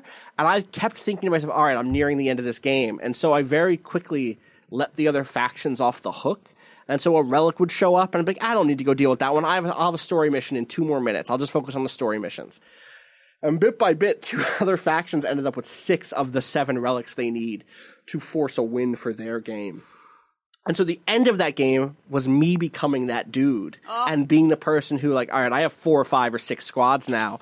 I just have them rotating around the city, waiting for other groups to win fights, steal the re- take the relic, and then catching them on the way home when they were down to like one guy with an SMG. Uh, "Yep, you're not passing here. Give me the relic. And if they wouldn't, I'd kill them. And so oh I ended up God. becoming like the monster You're like rogue hated. cops or something. A hundred Like, percent. Oh my God. Listen, they can't. They're not allowed to have those relics. They'll turn it into the money I mean, the train, thing baby. that's the exactly. That's the wild thing is like these are factions. It was like the anarchist faction who I was sympathetic to, but I was like, listen, I just need to complete the story missions. Just let me complete the story missions, and you can have all the relics you want, but you need to give me time. And they would not give me time. Um, I think by the end of that game, some of the veneer comes off of the the strategy layer stuff. I think some of it becomes like a little too you see the seams of the systems you get repeat dialogue when you call people up to the, the other faction leaders to gossip um, i don't know that there's enough in it to make me step out of my comfort zone tactically. I was like very key to use a very similar team most of the time. I was experimenting for fun not because the missions forced me to. Uh, I didn't dig deep into the multiplayer, um, but the multiplayer does have one really cool new thing, which is a one-turn multiplayer, where it's like, all right, here's an objective, program a turn in, we'll and run it against a, a player, and that's a fun little light way to, to play the multiplayer in what is otherwise a very stressful game. to me, I still re- like. I remember when I first saw this at PAX East a couple years ago. Um, yeah, you, Right, you and that's- I met. We saw it was before Yeah. we worked. It was our first time we'd actually yeah, ever we met in actually person. met seeing Over Frozen this game. Synapse. Yeah, it was, it was sweet. Uh, We'd known each other on the internet That's for why years. you could feel comfortable doing the you up. right, exactly. Later on, you, know, you knew each other well at this point. yes. And then, uh, yeah, I got that text from Austin. I was like, "Hey, honey, you want to go to bed early tonight?" Uh, no I reason. said, uh, I said yeah. we should play some Frozen Synapse. Actually, so stay up. No, but when I saw when I saw them demoing this at, at PAX East, I was like, "Well, this looks impossible." Like, there's like I was like, "There's no way." Yes. Like, you know, go with God. Good luck, guys. But you realize this game's never going to fucking work, right? Like, I didn't say that, but I was kind of like, what they had made before was a squad tactics game. It was basically like it was it was real time uh, XCOM in a lot of ways. Like that's what they'd made, and here it was this whole procedural city with a strategic layer. I was like, that's going to crash and burn. Yep. It doesn't, and like it actually sounds like yeah, you see the seams. You also put 40 hours in, and you're like, I see seams, not like walls collapsing. And Right. like, I, I that's really what it is. Like I, it, they stayed. It stayed. Oh, except for the walls where I shoot rockets. Those walls do collapse. Um, I I think that there's stuff that I wish this game had. Um, there at some point during development they teased having more unique things for individual characters. I, I don't give a fuck about my characters in this game. I think that's I think that that is thematically correct for what this world is. We're like, I don't care about individual units or people. I would love a version of it that did make me care about those things. Um, and and there was a version of it. There was a an earlier build, I guess, or a, a teased thing once that was like, oh, this assault rifle unit can can uh, ID enemies quicker, or this uh, shotgunner is a little bit faster. And I would love to have that stuff in some version of this game, even if it was an optional checkbox I checked at, I checked at the beginning of the game or something. Um, there's not enough going on in terms of strategic choices um, besides the relic stuff. Like I want to. All the other factions in this game are doing shit like building hack, you know, a hacktivist collective, like uh, uh, you know, server bases and the the weird religious, um, like the cult that worships AI is going around and giving public talks or trying to convert people, or they have a bunch of like things that they're doing. And I wish I had those options, but you you don't because you're just playing as the bureau, who is their whole job is this one thing. I want to have a kind of uh, an asymmetric relationship with the. I like having an asymmetric relationship with the rest of the factions. I just wish I could also be one of those other factions and pursue whatever their win goals are, which is not just get the relics. It's also spread the word about the AI or build a you know undermine the the the public safety mechanism so that you become the new the new public safety mechanism. Whatever those things are, I want to be doing some of those things. There's just not enough of that at all. Um, and I would love the politics and the the diplomacy stuff to be stepped up a higher level. I think it's it's already there and it's neat, but it it doesn't really again, the veneer comes off. What starts as, as really evocative becomes really rote by those final five or six hours. Um, but again, that's after 25 hours of it being really, really fun. So um, I really like it. I'm going to try to put some of these thoughts down as a as a review later this week. Shout outs Um, to Ian Hardingham's uh, soundtrack. the soundtrack is incredible. Nice. It's incredible, like electronic music with some some cool vocals. There's a really great vocal track uh, in it. Also, Uh, it's it's it's great. I'm very curious. I'm very it's very cool. to see if I might be able to make the transition. It's such I a don't know. unique thing. you should give it a shot. You should give it a shot because, it, but it's such a unique, different style. If what you've played are the Mario and Rabbids, but also I guess Into the Breach is also a fairly unique thing in that in that regard. But it's wild to go from something that is I go, then you go, then I go, then you go, Right. or something with tiles to something that's just like. I don't know. I'm going to put this guy here and hope that you know I'll do the simulation because you can simulate what your enemy's going to do Right. um, uh, to see like, okay, well, what happens if they pull their sniper around the corner at this angle? I was like, well, that, you can test that, but how many angles could they bring the sniper around? Oh, I'm a fool. Um, By the way, no, it's, it's uh, sorry, it's Paul. It's Paul Kilduff Taylor, who's uh, Okay. the uh, Paul electronic did the music too? Yeah, Paul, Isn't he one of the designers? Paul's the lead dev on this game. Also. Wow. So shout outs to Paul for yeah. doing both of those Nice things. work. Um, awesome. So yeah, it's out on Steam. I think it's only on PC right now. Mac to come, I think. Uh, I think it's like thirty bucks. So Okay. go ahead and give that a I might, look. I might give that a shot. We'll totally. See. Awesome. Uh, we should take a dip in the question bucket really quick if people are up for that. If you have questions, Little bucket dip. It's not could- the comment bucket this time. It's the question bucket It's again. not the comment bucket. We're back to the question bucket. Gaming at vice.com is the email address. And I have a couple questions for you from there. This one comes in from Stefan from Sweden, who says, uh, I would like to bring up the general concept of huge games that are just ignored by the journalistic side of things unless something super controversial is happening. Many of those seem to be Blizzard games, but there are others uh, also. And Stefan goes on to, to name some. Overwatch has 40 million active players. Uh, World of Warcraft uh, still has around 4 million daily players. The Sims 4 is one of the most popular games in the world, but it's not like we're doing lots of coverage of it. Pokemon Go has grown by th- 34% since it first launched, and it launched at very high numbers. Uh, Stefan says, My point is, what is it that makes certain games or franchises like forgotten continents or hidden cities, huge areas with devoted players who are just ignored by everyone else? Why isn't anyone reflecting on the fact that 4 million active players still play WoW? Despite the hip gaming press claiming that games are, uh, are dead for the last seven years, uh, why is The Sims never mentioned when discussing games, uh, and especially when talking about games that lure in non gamers? I mean, Minecraft is still around and mentioned, but The Sims, which basically appeal to the same kinds of people, aren't. Uh, anyway, I hope you get some sense from my ramblings. Great show, great people, love you all. Be good and be good at it and all that. Thank you, Stefan. Um, I'm curious, what, what do you think about these games that kind of, you know, we know in our in our heads are successful? I think, ironically, Fortnite is is the one that has been getting coverage lately. Uh, but some, even something like League of Legends, which has millions and millions and millions of players, does not often get mainstream journalistic coverage. Thoughts There's on no that? news peg.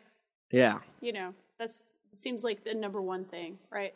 If there is that sort of news peg, if there is that controversy, unfortunately, you know, negative stuff or a negative, you know, a personality doing some outrageous thing does tend to get attention. More. And we we sure do live in the attention economy. Which, which I think speaks to something underneath that, though, which is like just because a game has 40 million players actually does not mean that they have 40 million people who want to read about that game on a daily basis, especially from writers who have to cover other things. Um, that's the big one. Uh, I know, Rob, you just pointed at me. Do you want to expand on that? Oh God, no. Uh, I mean, no. it's. I think that is a really important point. Like the, the thing is, if you've been playing WoW for oh God, has it been ten years, twelve, Something like that. It's been quite 11. a few. It's been like 2004, Fuck. right? oh my God, 14 years is what it's It been. has been 14. time to go to the Grey Havens. Uh, but no, I mean, if you've been if if you've been in that scene for uh, you know well over a decade, there is a zero point zero percent chance I'm going to tell you anything new about that game. Uh, Like I, I have like I could do a deep dive and like really start attacking League of Legends tomorrow to fit like to, to to learn shit. Still wouldn't have any relevant or useful insights or information to share with people who like play that game like incredibly seriously. Like their media needs, their their article needs are being serviced elsewhere uh, by people who are sort of experts in, in that scene, um, or Often by the community themselves. so that's I think one of one of the big ones is just the like games that exist like that for a long time uh become they're they're fields unto themselves almost and it is hard for like the general general interest games journalist to access interesting information there Totally. Patrick, you've been reporting on games for more than half More of your than life. 14 Too long. More Yeah. than 14 years. Why, ha- why didn't you write more about World of Warcraft? Well, I've never played it, so that's that would be tough. Uh, and actually, I've written about World of Warcraft before. It's just not. I'm not going to tell you if the expansion's any good. Right. Um, it's resources, right? Like it's it, it's building on what uh, Rob said, and this is you know tangentially related to to Danielle's point about the news peg is that um, when someone says something outlandish or there is a controversy that is a sort of focal point where you can come in and explain a thing that is separate, that is decontextualized from the larger thing. Um, and to, to Rob's point, um, it's it's there are you know Kotaku essentially pioneered like Stephen Totilo sort of pioneered this whole idea of um, assigning writers to beats. Like when I was at Kotaku, I was asked to come up with a couple of games or game series. Like I was the Souls person, so I was following the communities of Dark Souls and Bloodborne and stuff like that, and I wrote a lot of stories that came out of there. Like that was born out of a personal interest and then an assigned interest where I was told to be a, a beat reporter for these. You know, Mario Maker is another one. It's like, so um, The Sims, go to Kotaku Yep. specifically. Like, Gita Jackson is out there writing tons of Yep. really interesting, informed pieces about The Sims. So, you know, does Kotaku write about every subculture? No. And, you know, in fact, they took a, uh, uh, uh, you know, they experimented with doing a more esports focused site that did a lot of really interesting work, stories. yeah. But um, if the, the the the push and pull with that stuff is so like if I go in and, and write about a, a controversy um, out of some community, um, uh, there's a chance that the you know the this push and pull with like business and attention and traffic is that if that's interesting enough that it bursts out into where people not engulfed in that subculture might be interested, that was maybe what draws me into it, and then I can there's a chance that there's going to be an audience that's going to want to click on that that has nothing to do with the original audience that that, that subculture is in uh, amassed in. So like Kotaku's uh, like esports thing, they were trying to build up an audience for themselves, and that is extremely difficult. Building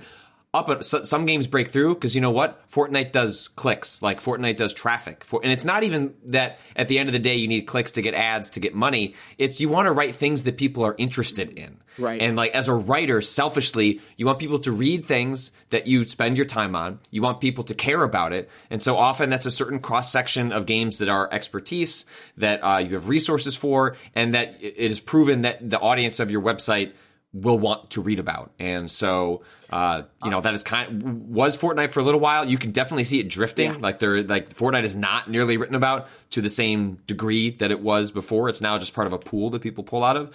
Um, but if there were a million other writers who were well paid and could be tasked with it, they would find those stories. And um, they're just, Well, you know, and the other thing here that's a huge problem. that you that you hit on a little bit is like the answer of why aren't people doing it might actually be they are. You just might not know where that is, right? Like PC Gamer has run seven stories on WoW in the last seven days, and those range range from WoW's game director is on Reddit addressing concerns about Battle for Azeroth's biggest problems, which is like, hey, slight controversy, f- negative feedback. Here's how they're responding. To uh, in defense of World of Warcraft's worst area, um, to uh, an ode to Scarlet Monastery, one of WoW's most beloved Oh. dungeons. So like, see, Oh, so there it is. so uh, to how this WoW millionaire's lazy laziness made him Azeroth's m- most famous financial guru. Like, there's a range here of cultural stories, of critical stories, of stories about the the the state of the game today. That work is being done. It might just be that the people who you like hearing talk like us or like other podcasts you listen to like your favorite streamers are, are interested in other games and uh, in in being more generalists when you were listing those games though that like command huge audiences don't seem to like become a central part of like the game's discourse though yeah like there's this other thought i had which is like boy that sure does seem like a list of games that are popular with women and kids oh Like- yeah of course totally and so that that's the other aspect of this. It's like what are the most popular selling books? Uh, probably not the ones Romance being discussed novels. ad Right. infinitum Uh-huh. on the lit, like literary pages uh, in Right. newspapers and magazines. So I think there's definitely an element of that often gendered snobbishness that you find across a lot of different media as well. Like, and again, that's the sort of thing that's like that sort of bias is rarely conscious, but can be pervasive. Yeah. Uh, and The Sims is maybe one of the best examples of that, where like I I cannot think of a series that has a, a more uh, complexity and and kind of critical density for things you could say across games crit.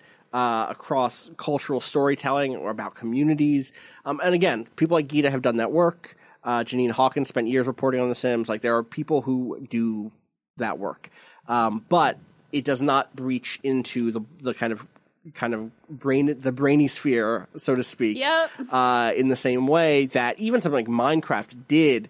Um, everyone is looking for that news peg, and for there's a there's a deep, terrible cyclicism in this, which is as an editor at a website, you have to speak to people who have checkbooks. And what they do is they say, sure, you can hire someone new. Sure, you can bring, bring your contractor over into being a full time role where they get health and benefits. To prove that you can do that, or to, to let you do that, you need to hit X goals. You, your your OKRs need to be so high, or, you- or you need to succeed at them. Um, whatever your metrics are, you need to, to achieve. And so you have a very material reason to pay close attention to the audience as it is, and not the audience as you want them to be.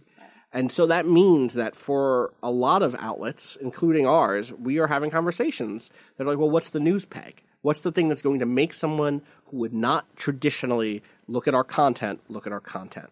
Because we have a very material goal in mind, which is we want people to support us so that we can keep doing the stuff that we really, really, really want to do that can be about stuff that wouldn't traditionally get covered covered in in other outlets, right? Um, and so there's always this push and pull. I don't think this is a waypoint specific thing. I, No. Everywhere has material like very specific budgetary concerns. Um, no one has a blank check, especially not after they launch. You might get a blank check during launch, uh, or you might get a very specific, very big number during launch. But then the reality set in, and you got to hit your quotas. You have to hit those numbers, um, and you can you can. There are ways to shift that bit by bit, and I definitely think. You know, I, I, I sat in a room uh, two years ago, two and a half years ago, beginning of 2016, with Joel and with my boss now and with the EIC of Vice. Um, and they posed the question to, to me, which is like, well, what if there just isn't an audience for the sort of content Waypoint makes?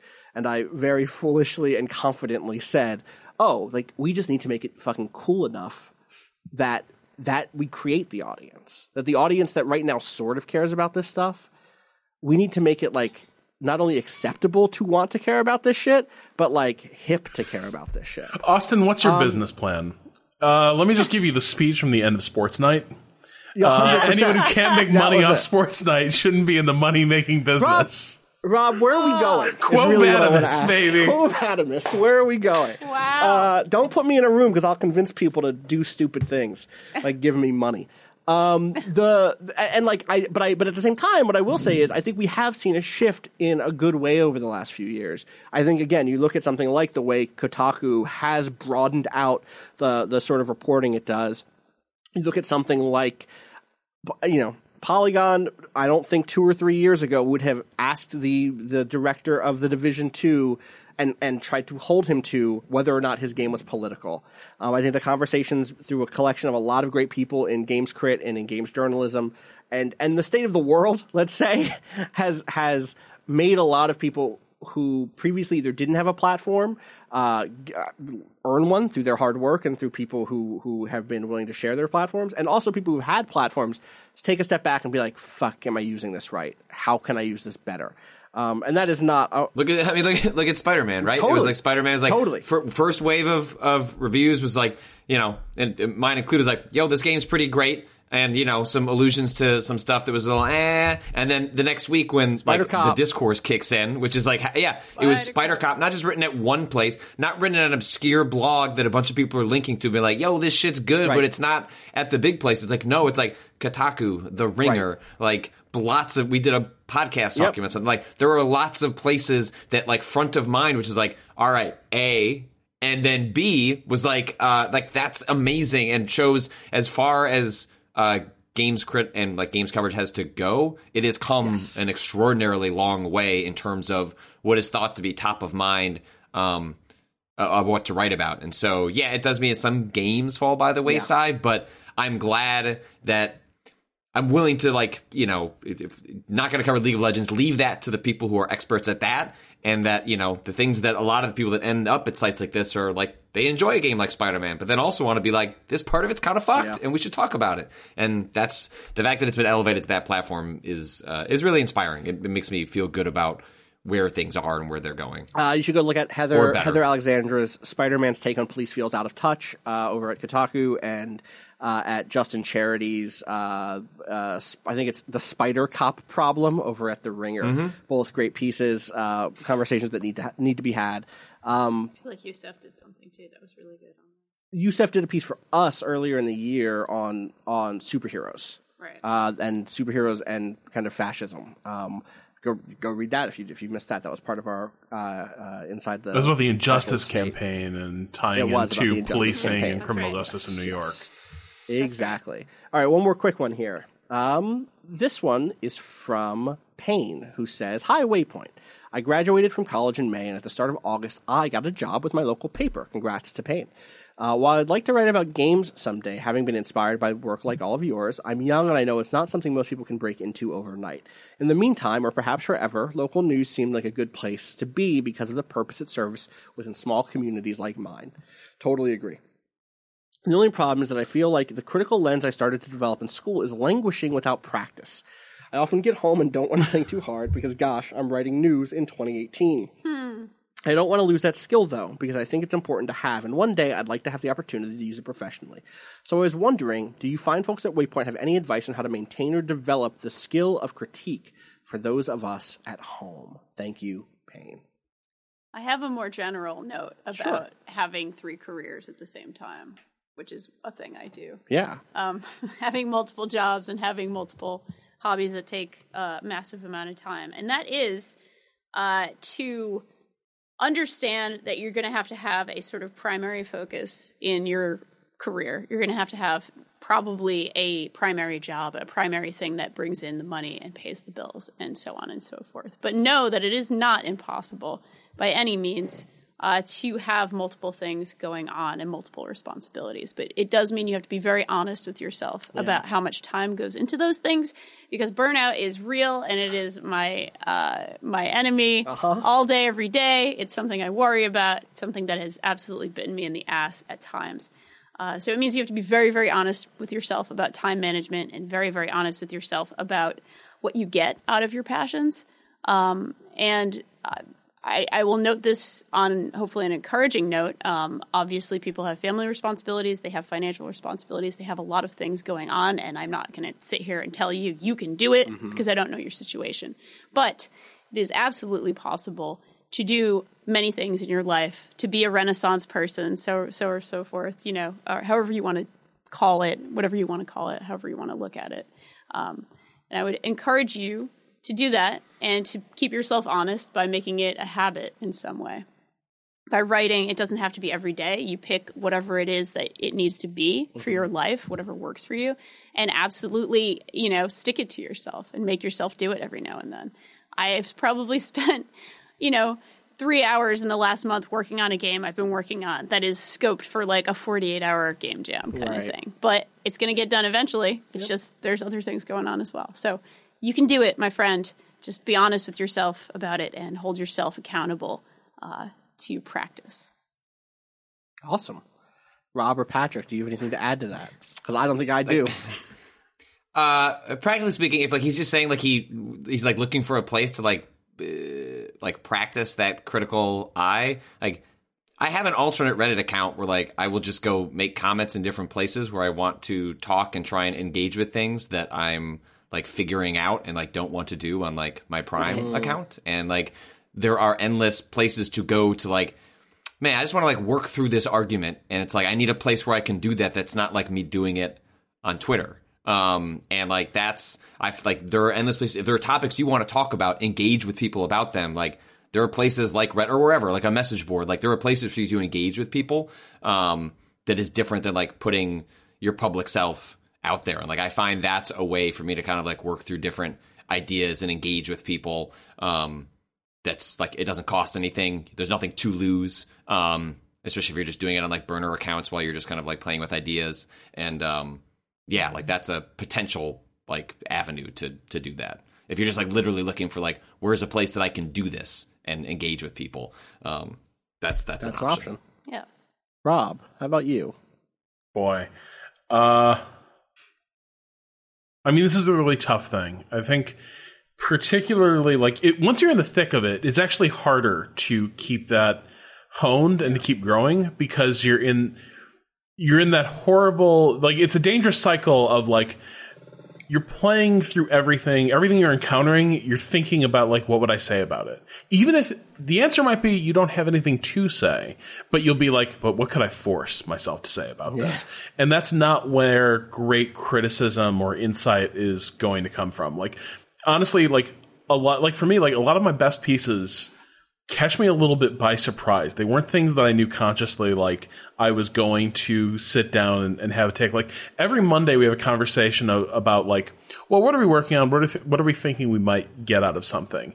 And for me, even saying like, well, here's kind of what I'm thinking about writing, almost almost fucks it, like almost like crashes it on takeoff, because a lot of times what works best is you'll just be sort of like think you'll have a thought you'll put a pin in it, come back to it again and again while you're doing the dishes, and then eventually you're like, wait, I know, and you sit down and you write it. But in terms of like staying honed, like keeping like still encountering like criticism and developing your craft, um, I think that I would advise you like do not be extremely online like the like the online discourse the Yes. the churn of the conversation will have you like chasing a lot of little red herrings like there's still a lot of like yes you will miss some great work but it will save you from reading every little thing every momentary passing thought when i think what can sometimes better serve you is like keep a well-maintained rss rss feed at like feedly or something where where you're like, what are the outlets I really enjoy reading? What you know, what what what's the criticism that I really enjoy pursuing? And like, sit down and mull that over when you have a spare a spare moment. Uh, that's one of the things that I try to do is like step away from the churn and try to see like the finished thoughts people are putting out there, the best versions of uh, of arguments and critique. I'm gonna I'm gonna maybe dial it back the other direction. Maybe, um, th- though I think the starting point should still be what you said, which is find those finished thoughts, find those find those blog entries, find those essays, find those columns, and start there. But the thing that kept me honest as a freelancer, where I could, and one, I was teaching at the time, so that was not my primary income. So there was easier. I mean, it was nice to have an extra, whatever, fifty bucks here or there. Um, but God, yeah. yeah, but uh, uh, was the community. Um, it's super easy to not hold yourself accountable for a hobby. It becomes easier when it's you participating in something with a group.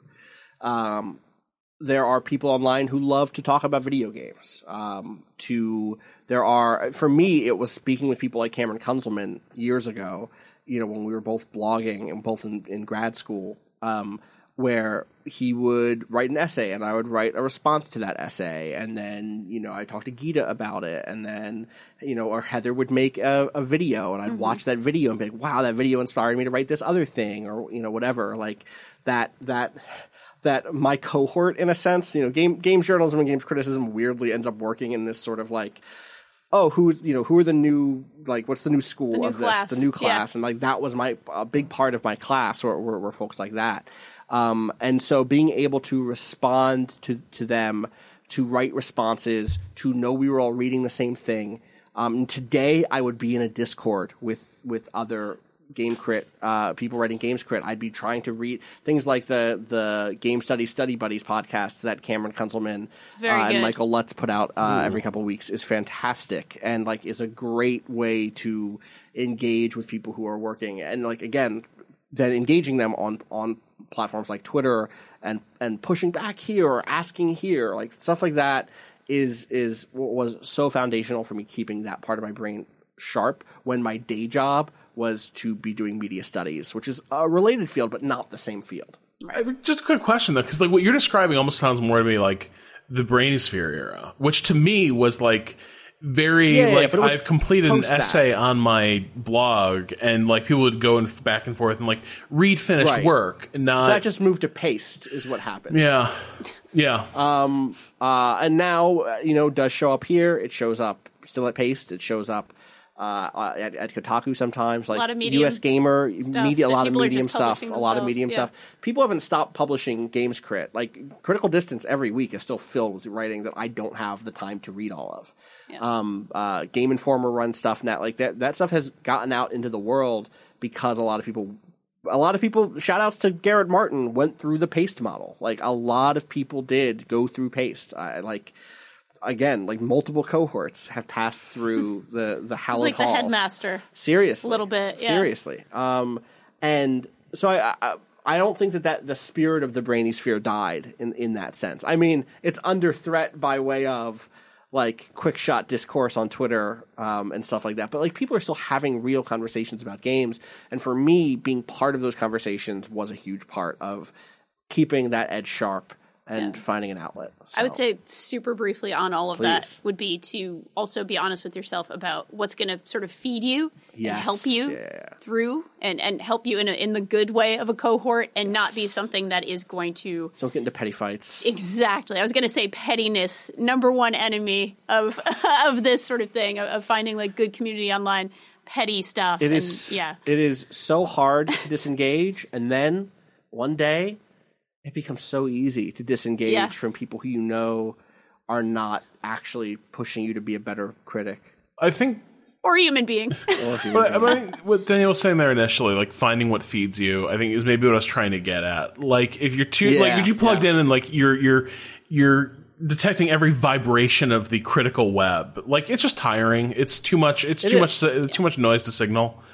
Um, but finding like getting your reading list, getting your habits in a place where you're getting that steady Yeah. diet of stuff that energizes you, whatever form that takes, that could still be like cool chats on Here's what- Twitter with good people. Yeah. But like Yes, find yeah, it. yeah, whatever form that takes. Find what that is. I, my, my fear, my only real fear of the like get a good RSS feed is that that prizes people who have platforms already and who have their work show up on RSS feeds. Right? That like I would not have been in your RSS feed five years ago. I wouldn't have been. Um, no one knew who the fuck I was until Cameron got me to do a co-written piece with him at Paste.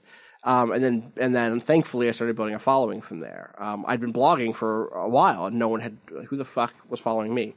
Um, and that's certainly true today of people who are writing on Medium, for people who are, or you look at someone like Colin Space Twinks, who's a great comics critic, who primarily functions through Twitter and occasionally does pieces. I, I shouted out Now starting to be on Verve a yeah, little bit, on, but on, yeah. the, on yeah, their, their Verve uh, uh, column, um, uh, or not column, but the, the piece on, on Pat Lieber.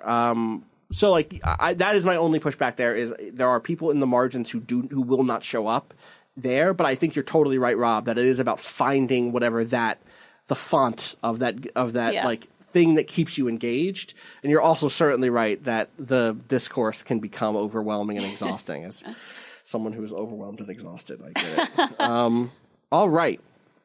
I think that's going to do it for us today. You'll note we're not doing waypoints today. That's because on Wednesday, starting this Wednesday, we're spinning waypoints off uh, into its own show. Wednesday waypoints. I don't know if that makes us That's like a waypoint. That's a waypoint. That's Wait, a I thought we were calling it uh, Rob Zacny's Weekly Salon. That's what we're calling it. Rob Right. Zacny Right. will be hosting Rob Zacny's weekly. Sorry, the big dog. Meet the Big big dog dog, on the porch. The big dog's porch. Bring your favorite movies and music and anime. Bring a bucket big- of beer. and a bucket of beer. if you want to talk to the big dog, you got to pay the toll. Ow!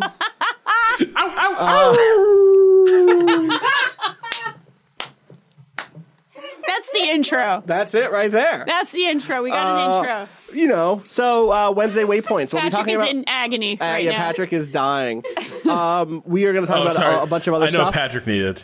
Woof, woof, woof, woof, woof, woof, woof, woof. there it is. Yeah. Uh, he's dying. Good. Um, this week, for instance, we're probably going to talk about Mandy, which which I Oh. know a couple of us Oh. saw. Uh, we can't talk about it yet. Hell we can't talk about it yet, Patrick. We've talked about it on Wednesday. Sorry. Uh, Rob, what are you going to talk about? I think I'm going to talk about propaganda po- uh, postcards from the Hell World yeah. Wars. Awesome. I'm going to talk about the the Dragon Prince. Ooh, Which I got some thoughts. So we, we- you All know, these shout outs. thoughts. I, full disclosure, Danica does the social media for the Dragon Prince. I've been watching it. It's I want to talk about it on Wednesday. And I think Natalie is going to bring uh, Twin Peaks. It's going to be a rotating cast. Rob is going to be the anchor because Rob is my anchor. he's all of our He's anchor. all of our really, anchor. he's the It's true. waypoint anchor. He's the waypoint It is anchor. true. It's true. Lead anchor. Just. yeah, I was gonna say. it's a sea anchor, a Captain. We have to cut the ropes. no, never, never. Um, uh, and so there'll be a rotating cast from week to week. Um, so so look forward to that. If you have stuff that you'd like us to check out, you're like, hey, this is a cool article. Hey, this is a cool. Uh, you know, I, I, I'll be straight up. I think we've caught it. I- I've said like we're taking a lot of inspiration from Match Three. Uh, 70 times in the last week as I've pitched this internally and externally to various people. Um, uh, so, so if you enjoyed Patrick Klepek, Gita Jackson, and Sam Phillips, Got it. Yes, Yeah. Sam Phillips's match three years ago.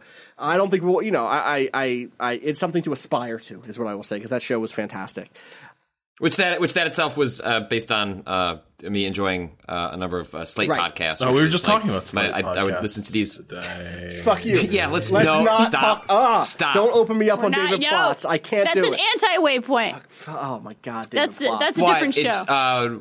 One of- one of the, the things that a lot of the Slate podcasts would do, like whether you're listening to their political podcast, their culture podcast, at the end, each of the the contributors would like just share something they were enjoying that was so- often themed somewhere around like the the, the, the podcast they, they were recording or, or just something interesting in the world. And often some of my favorite conversations were like that little nugget. Um, and so that's what was the inspiration for match three. And then um, you know is it kind of being carried on the spiritual successor in in waypoint so i'm super excited about that awesome. Uh, so yeah, can't wait for that to start on Wednesday, and then Friday will continue to be our great kind of designy deep dives into questions like lore, How do we make good lore? puddles.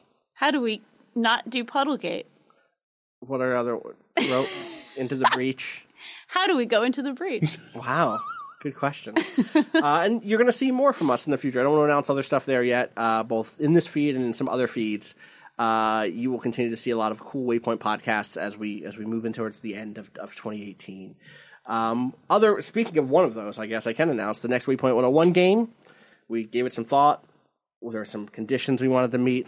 and also we thought it would be good to do something reevaluative. Not they're always kind of looking back, but ahead of Red Dead Redemption Two, Hmm. we thought we should go back to the original Red Dead Revolver. No, we're not doing Red, Red Dead, Dead Revolver. Revolver, I yes. wish we were doing Red Dead Revolver. Me kind of. too. I'm probably gonna play it though, to Yeah. just to I've never what played is, Red Dead Revolver. That's played the one yeah, I've me played. neither. I didn't play Redemption yet. Well, then we're going to talk about Red Dead Redemption, All and it sounds like we're going to do it in two parts.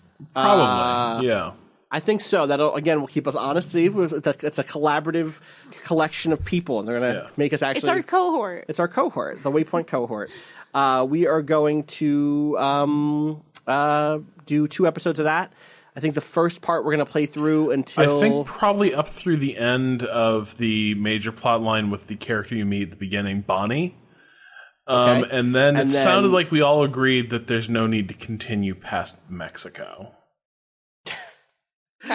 Yeah, there's like there, there's a there's a really striking musical moment that happens, and basically once you make it to Mexico, we're we're gonna watch the ending. If I mean, time people to can play continue through, to play if yeah, they want, totally. right? Yeah, But- but we, we're gonna sort of just put a marker at the the uh, expedition to Mexico, and We agreed about that, by the way, because all of us independently had basically petered out at or right I finished after. that game, Yeah, but it was a rough. Me It was too. a, Yeah, I that, beat that, it. The Yeah. Mexico act is a rough act All right. all the way through. It's bad. Um, and and if you don't get through it, don't worry about it. So yeah, first episode. Yeah. The first episode will be about two weeks, two and a half Yeah. weeks, something like that, and then the next one will be just ahead of the game's launch. I think Yeah. in mid October. So Yeah. we'll have specific dates and a story up on the site sometime this week. Um, but yeah, so that is our next Waypoint 101. Uh, maybe a little predictable, but sometimes it's fun to go back and reevaluate things. Danielle and Sometimes I. when you've got a smoking gun, yeah. you got to pick it up and shoot. Sometimes you got a smoking gun, you got to pick it up and shoot. that's what they say. My mama, hmm. my mama always told me Direct sometimes when you got a smoking gun, you got to pick it up and shoot. Bang. Shout out as always to Boen for letting us use the track Miss You off the EP Pale Machine, waypoint.zone slash B-O-E-N for that. Follow us on Twitter, twitter.com slash waypoint, facebook.com slash waypoint vice. Uh, where can people find you, Danielle? At Danielle R.I. with a smoking gun. With a smoking gun. Rob Zacny, at Rob Zacny. partner, and Patrick Klepek. at Patrick Klepek. Cowboy. Cowboy. Thank you. Cowboy Patrick Klepek. I can imagine Patrick Klepek in like a goofy Halloween cowboy outfit so I easily. can too. The big hat. Uh, give me give my daughter a, a couple of years. I'm sure She'll get this you- year apparently. so I'm hopefully I don't have to be a king this year. She wants to be a princess. You princess. should be a king. Halloween, king so- Patrick. King You're, Patrick. you're He's a a lord. lord. Thank you. Thank you. Oh my That's god. true. I, You well, are a I'll- lord. Yeah, I'll, I'll tell my daughter, uh, no, not a king. I will be a lord. Lord Sorry, sweetie. No Look gods at these are kings. documents. Not in this household. Turn off this podcast. All right, that's going to do done. it for us. Thank you as always. Danielle, what do we say to him? Be good and be good at it. Dragon big. Dragon big. He big. Is he though?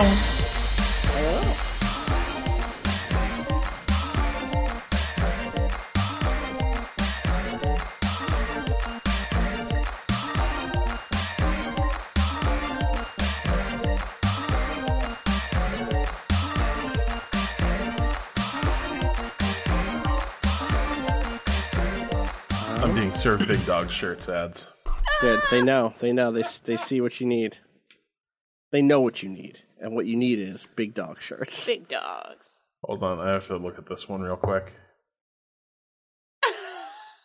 Big Dog's bucket list. Oh. One, beer. Two, ice. Three, beer. Living that big dog life. Ow! I'm putting this at the end of the podcast. You know- I want you to know that. I was gonna bark, but then I thought that should have second that second beer, first beer you bark, second you beer go. you Howl, howl, you howl at the right. moon. howl at the moon, bring out the inner the big wolf, you know, The big wolf. the big wolf. Big wolf. Oh, I love that movie. All right, When, when you're a big dog, when you're a big dog but you've been radicalized, you go to Big Wolves. you got the big oh. wolves. Oh, big oh. dog go on Chapo. some big wolf energy. Oh. Hey, it's Danny Pellegrino from Everything Iconic. Ready to upgrade your style game without blowing your budget? Check out Quince. They've got all the good stuff, shirts and polos, activewear and fine leather goods, all at 50 to 80% less than other high-end brands. And the best part? They're all about safe, ethical and responsible manufacturing. Get that luxury vibe without the luxury price tag. Hit up quince.com slash upgrade for free shipping and 365 day returns on your next order. That's quince.com slash upgrade.